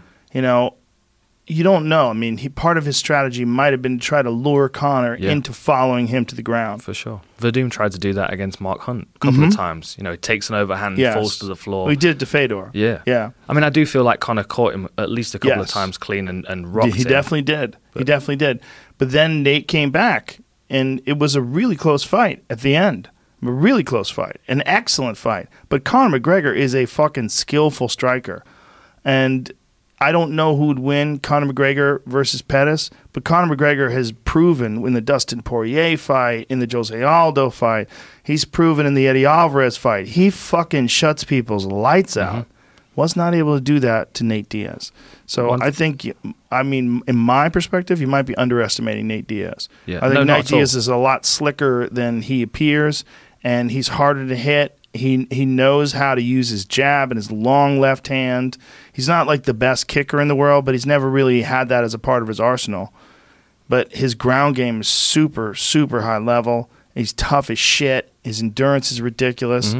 What I'm I not- like about not it, at all underestimating any of that. One thing I will mm. say though is that the difference in the way that the, the fighters absorb punches is different. So all the mm. people that you mentioned that knocked that got knocked out by McGregor, they were all leaning heavy on their lead leg. So to me, that is like hitting a punch bag that's hanging from the ceiling. Hitting Nate Diaz is like hitting a punch bag that's standing on the floor mm. because his weight is so spread over his base that when you hit him, you know that like those inflatable stand-up punch bags. If you mm. blast that thing in the top, it just rocks away and comes back. Right. You know, it's like it's like a reed in the wind.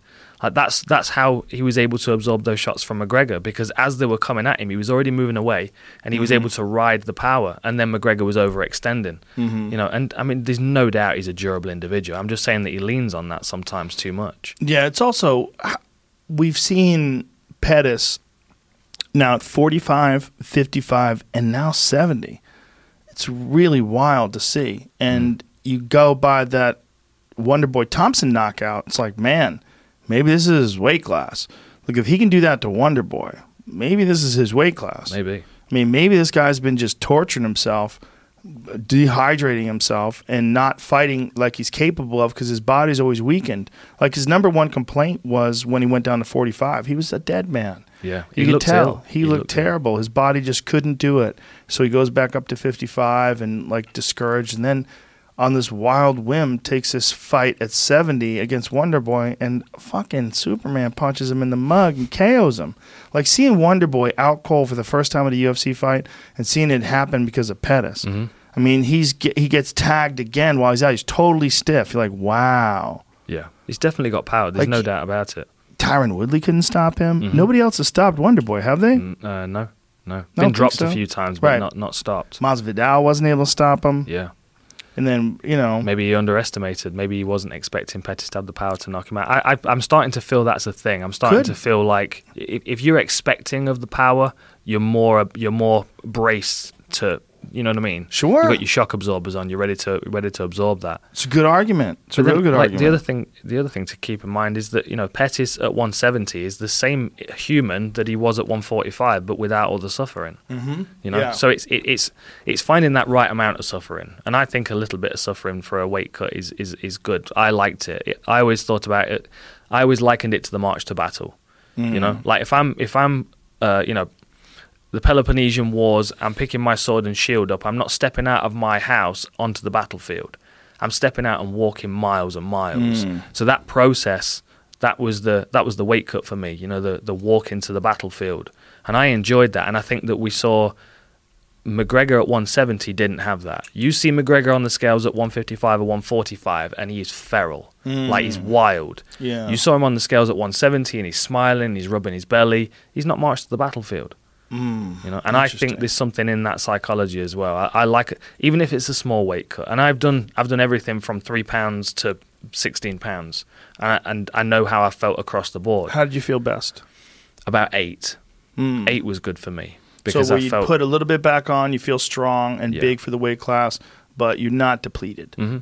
Like I would, well, I mean, usually I would be back up to like 184, 186 when I was fighting at 170. Hmm. That was my that was my good weight. Around 184 was comfortable because then I didn't feel too bloated and too slow. I've been up closer to 190 before, and it just didn't suit the way that I fought. So there's a point of diminishing returns for, For sure. Yeah. Mm. And did you use IVs during those days? One time I used an IV. Only one time? Yeah, never, never really. It, it was all for me. It was always a. It was quite an internal process 'cause I, I always cut weight on my own, and I always found it strange By that everybody else. Yeah, I always did. You don't have anybody rubbing your shoulders and no, sa- none of saying that. sweet nothings Scraping on me with a with a room card. Have you seen yeah, that? I've seen that. It's Yeah. like I'm not buying No, that. it was always a personal thing for me. Mm. So like you know, running through the streets of Tokyo with trash bags on, or oh, okay. sitting in the corner of the sauna in my own head. Who's the most ridiculous weight cutter you ever saw? For, in Uh, terms of volume. Oh man, Anthony Johnson for sure. Oh yeah, that's Yeah. right. Like when, No when I contest. so when I fought him in, in Seattle, he cut weight th- uh, Tuesday, Wednesday, Thursday night to weigh in on the Friday, and and I don't know for sure this, but I from what I understand, he was two fourteen on the night when he rehydrated. He looked like a different human being. Oh my god. And I He remember went from 170 to 214. Yeah, it was ridiculous. He was massive, and like my whole game plan, because this for me, th- and this was this was a good lesson for me, because he punked me in this one. I put all my eggs in one basket. That's a phrase that everyone understands, Yes. right? Yes. So I thought if I can trash talk him into making weight, I'll make sure that I can get him tired in the fight, and then I'll start to wear on him in the in the later rounds with my footwork and my movement. Now I just come off a knockout loss to Carlos Condit, and then I get called up, and I've got Anthony Johnson, who's never not knocked anybody out at welterweight. So immediately I'm thinking to myself, well, first of all, somebody at the UFC hates me. and, and second of all, I've got to deal with the, this monster in some way. So I thought, I thought I'm, it's going to be a rough fight. He's going to throw power at me. So if I can at least get him to throw and fatigue himself, then my window of opportunity will come later in the fight. And the the um, original main event was Tito against Phil, uh, Tito against Nogueira, and Tito pulled out of the fight injured, so they put Phil Davis in. And immediately, I got a message on Twitter from Anthony Johnson, like DM on Twitter, and he was like, "I can't believe they didn't bump us up to the main event. Uh, we need to steal the show. We need to, you know, like." And we we were friends. We used to do sign-ins at uh, Tap Out with Tap Out and stuff all the time. So we were going back and forth throughout training camp. This is going to be great. We're going to have a, a wild fight. We're going to, you know, just kind of basically kind of psyching each other up for the fight. Me coming off a knockout, I'm thinking to myself, there's no way he's not going to try and knock me out, Right. right? So I went into the fight with the full intention that I, I we were just going to like I was going to have to move around and cover and you know try and counter him until he got tired. Then I was going to take advantage of that. He hit me with a head kick like early on in the fight, and I blocked it. It didn't knock me out, it knocked me down. It, it knocked me over. It was just a heavy leg, just like being hit with a tree trunk. Bang!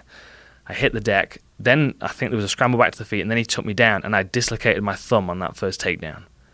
And you can see in the fight, I actually reach over it oh, because I was in. I, I had him in my guard. I reached over and put my thumb back in, Ooh. and that's it's still crooked. Look, it's still not, still not quite right. But then, like he just drowned me with wrestling, and I, I had just not, I had not prepared for that. I put all my eggs in one basket. It was going to be a counter striking match, and I was going to defend his strikes, and I didn't expect him to try and take me down at all. Dude, I think that weight class when you when he was cutting down from way above 200 to get to 170, I think it tired him so badly. That we didn't see the real Anthony Johnson until he went up to light heavyweight, which is so crazy.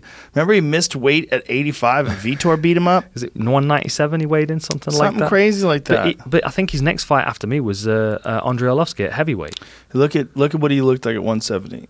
Skeletor. Yeah, And then look at him at 230. crazy. As a light heavyweight, he was the scariest because his power was fucking immense. But he's another guy. He fought at heavyweight in uh, the PFL and fucked up uh, Andrei Arlovsky, and now he's a million pounds. Now he's Wow. so big. He's so big, man. You know, I saw him in the uh, in the lobby of um, the hotel in Stockholm after he fought Alex, Alexander Gustafsson after he knocked Gustafsson out. Um, and I, I, walked into the lobby of the hotel and he was there taking a few photos and stuff. And I walked up to him and I, and I said, "I'm glad you didn't do that to me." And he shook my hand. He went, "I like you though." Thank God for that. Thank God. Holy shit. He one he's an, a perfect example of a guy that when he wasn't de- depleting his body, we got to see what he could really do. Yeah, And like the Nogueira fight, oh my Jesus. yeah. He he kept him on his feet with an uppercut. Yeah, that his fight. Kept him power is extraordinary. When he mm. knocked out Glover with one punch, Yeah. you're like, God damn, this guy's extraordinary. But it was really interesting when I talked to him when he retired. He retired in the octagon. He said, I'm an athlete. He goes, I'm not a fighter. He goes, I don't like doing this. I'm just good at it. I'm like, wow. Like how crazy that probably the most dangerous knockout artist in the history of the light heavyweight division. Well, I would say that. Yeah, I would say. Who the fuck's more dangerous than Anthony Rumble Johnson? Yeah. If he connects on you, the only person that absorbed it was DC. DC absorbed that head Yeah, kick. only DC just as absorbed a big right hand in the first fight that sent him scrambling. hmm Yeah. Ridiculous puncher. Ridiculous, power. Ridiculous. Especially at his, especially at his, you know, he's a comfortable weight for him. Dude, the Glover fight was stunning. We never saw Glover Mm. get knocked down. And then all of a sudden, boom, one punch, bank, out cold. Yeah. Do you remember the uh, the, the, the the knockout that uh, I always remember is the Shane Carwin Gonzaga fight Mm-hmm. because that was like a six inch punch Oh, yeah. and Gonzaga just folded on the spot. Didn't he KO Jimmy Manuwa, too? Oh, he did. Yeah. Yes, he did. He fucks everybody up Yeah. except DC. DC just had that number. Takes those shots so well. He takes those shots so well, and his wrestling is so overwhelming. Yeah. And in that fight, you know, he just wasn't like physically prepared to do that. And and it's that same game plan twice. Mhm. Like it's I, I I've called I'm calling it the grind cycle. You know what I mean? He just he gets you trapped in that cycle. Yep. He puts you against the fence. He takes you down. He beats you up till you give his back. Strangles you. You know, it's it's it's a it's a beautiful thing to watch. It's very very It is. effective. I'm so curious as to whether or not he's going to be able to do that again this weekend, or Yeah. what he's going to be able to do this weekend as Stipe, and what what Stipe has for him, what he has what he has planned, and how he approaches the fight. Mm. You know, he's got to know that this is. It was hard to get this rematch, and DC's on his way out. DC's publicly saying this might be his last fight. He doesn't know, and then Dana White is saying reluctantly, "I'll I'll let you guys fight at light heavyweight if you fight Jon Jones the rematch." So they're still they're talking about another fight other than this fight, which I hate. I never like that. Yeah. And he's what a year past his past the date he said he was going to retire as well, right? DC. I think he said at forty, right? Did he say That at forty? Yeah. So it's at the end of 2018. You know what though? When you keep bringing that cheddar around, it's hard That's to it. say no to That's the it. cheddar. Yeah. That cheese. I know. Hey, I'm an old man, and I'm money. talking about I'm talking about getting back in there one more time. But you seem know. to want it for. Um, it seems to be more than just for money for you. It seems to be something you want to challenge yourself Yeah. one more time. And and for people who don't know, your career was taken from you in a way that you feel like didn't medically make sense. They they told you to stop fighting because explain the whole heart condition thing. Um, well, it was it was in the build up to the Mike You're a part Brown wolf? fight. You're part I am wolf? part wolf. Yes, Excellent. yeah. I won't tell you which part. Um, yeah, I, I was. It was in the build up the Mike Brown fight. Uh, the Mike Brown, Matt Brown fight, and because it's California, they required a di- bunch of different tests, and uh, it just it showed up as an irregular heartbeat. It's like I have a second heart uh, heartbeat, so it's another bunch of cells in the heart that produce an electrical current, and it can confuse the heart, cause cardiac arrest. It can cause you know electrical issues with the heart. I'd never had any problems, never had any symptoms and side effects or anything like that. So basically, what they told me is that if I wanted to continue fighting, I had to have an ablation. So they had to go into my heart and they had to burn the the the, the cells that were producing the second uh, electrical current. Fuck that. I've never had anything wrong with me at all. Healthy. I've pushed myself to whatever limits I think I've got, and I'm you know I'm hoping to find some more. But I push myself. I know what my heart's capable of, and I just I've never doubted it. I've never felt And like you were known for having good down. cardio. Yeah, I, I always pushed. I always pushed the pace, and so I it, I just didn't want to have anything done. They said they literally said to me, "You can have it done and still fight on the same date." This was five weeks before the oh fight. oh my god. so it just didn't Have it. Have it so done. Yeah. five weeks. So how much recovery time? Oh, practically none. They were, they, so they go into the into the, the, the carotid artery and the femoral artery, and they go into the heart. But Lorenzo sent me out to California. With what? What are they going in there I with? don't know some some cables Laser- and wires. laser and beam, bro. This connects sounds like a the car superhero and- movie. Goes wrong. Yeah, exactly. And then I end up being Iron Man. I mean, Yeah, you Well, would come works out with powers. But Lorenzo sent me out to a, to Beverly Hills to a specialist out there to have have more checks done, um, and they couldn't find anything any any anomalies with my heart. No like additional growth or anything like that. So I just said I'm not having anything done. I went back to the UK, and then I I was busy for a few years doing the commentary. But I did go and see a specialist. Um, a cardiac specialist for athletes, and he put me through all the same tests, and he pointed out what they'd seen, and he said that it, it could have been accentuated because I was in I was weight cutting, I was in training camp, I was tired. He said, but ultimately there's there's nothing in these records that show that you can't fight and you're not safe to fight. So I have the paperwork now. So four months in, you started testing pool, and I've just got my, I've just got the option to step back in there. I would like one more because I never felt like I showed what I'm fully capable of. When was the last time you sparred? Oh, I spar. I spar regularly. I drop in the gym because I've got I've got guys that are training for fights. So we've had Terry Brazier fighting recently, Adam Amarasinghe, um, Dean Trueman fought recently. So I've been in there moving around with those guys. And you've Um, never really gotten out of training training. You've always trained martial arts Yeah. this whole time, right? Yeah, and I, I've I've always stayed healthy. I never gained any. I actually lost weight after I stopped fighting because, you know, my my diet changed. I didn't feel the need to be constantly eating all the time. So I just I allowed my body just to f- kind of figure out where it wants to be naturally. 182, 184 is perfect for me. Um, so my plan is just to kind of get to about 85% condition and just sit there. And then, like I mean, this weekend is a great example. If like you know Pettis or Diaz fell out and there's no one else around, that's the kind of place I'll just throw my name in the hat and just to be available. And one of those fights will be perfect for me. Just uh, you know, w- one of the veterans of the game, someone that's like not too concerned with the rankings or anything like that. Drop in there, have a great fight, and, and then step back out again, and just so be able that to. how you'd like to approach it? You want to immediately jump back in and fight someone with a big name? Oh, for sure. I wouldn't. I wouldn't want to because I'm having one more fight. I want someone. Just one more. That's more. it. I want someone that everyone knows. What if you love it though? Well, yeah, I, I know I will love it, but I feel very, I feel very selfish thinking about fighting again anyway. Because it's not what I've realized since I've been fighting is it's not just me coming out of retirement. It's like it's my whole family. Like I was, I oh. was there. I was there when Till got knocked out in London. I was there when Gunnar Nelson got knocked out in in Glasgow. I, I see the reactions of their family. I know what I put my family through, and because I've had time to kind of step back and like allow them some time to, you know, the the their hot souls aren't as calcified to, to the idea of me fighting anymore. You know, Yeah. so it's a serious conversation to have. But I mean, the reality is like, and and you know, the sport's very different now. Everything's changed. Like when I was fighting GSP, the conversations I was having with the media was, you know, what we are and aren't allowed to do. You know, what's legal, what's illegal. So it wasn't really about about what I was doing. It was about I was basically being an ambassador for the sport while I was in training camp. So now it would uh, it would be far more of a um, an internal journey. I'd be able to to really embrace it a lot more and focus on myself. Um, you know, and now I've got you know my my camera guys. I'd like to document the process. I'd like to be able to speak quite candidly to the camera and just bank a load of stuff. So after the fight, I've got all this all this footage that I can put into something to kind of give some insight into the, the, the mentality of the fighter and the ups and downs of training camp. Mm. Because you know the days you show up to media day to the press conference and you're like, you know, you, you you're confident on the stage and you shit talking your opponent and you're smiling and stuff, like you might get back to your dressing room and you might be exhausted. You might feel like shit. You might you might have been playing a game for a particular reason and there's a there's a good reason you're playing that game. And I think that a lot of those narratives go untold because the sport moves so quickly. And I think I might be able to give like a nice little insight into that. So, if we are going to expect this, how much time do you think you need to fully prepare? Where are you at right now?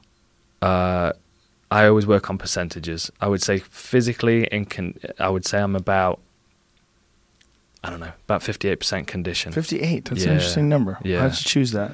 Well, because I, I'm working through a couple of injuries, so I've not been doing a lot of hands-on stuff. I've been doing a lot of training on my own. Um, I'm starting to build up my, my aerobic base again. But the one thing I've noticed is, and like I'm, I smoke most days, like my conditioning, like always, is is good.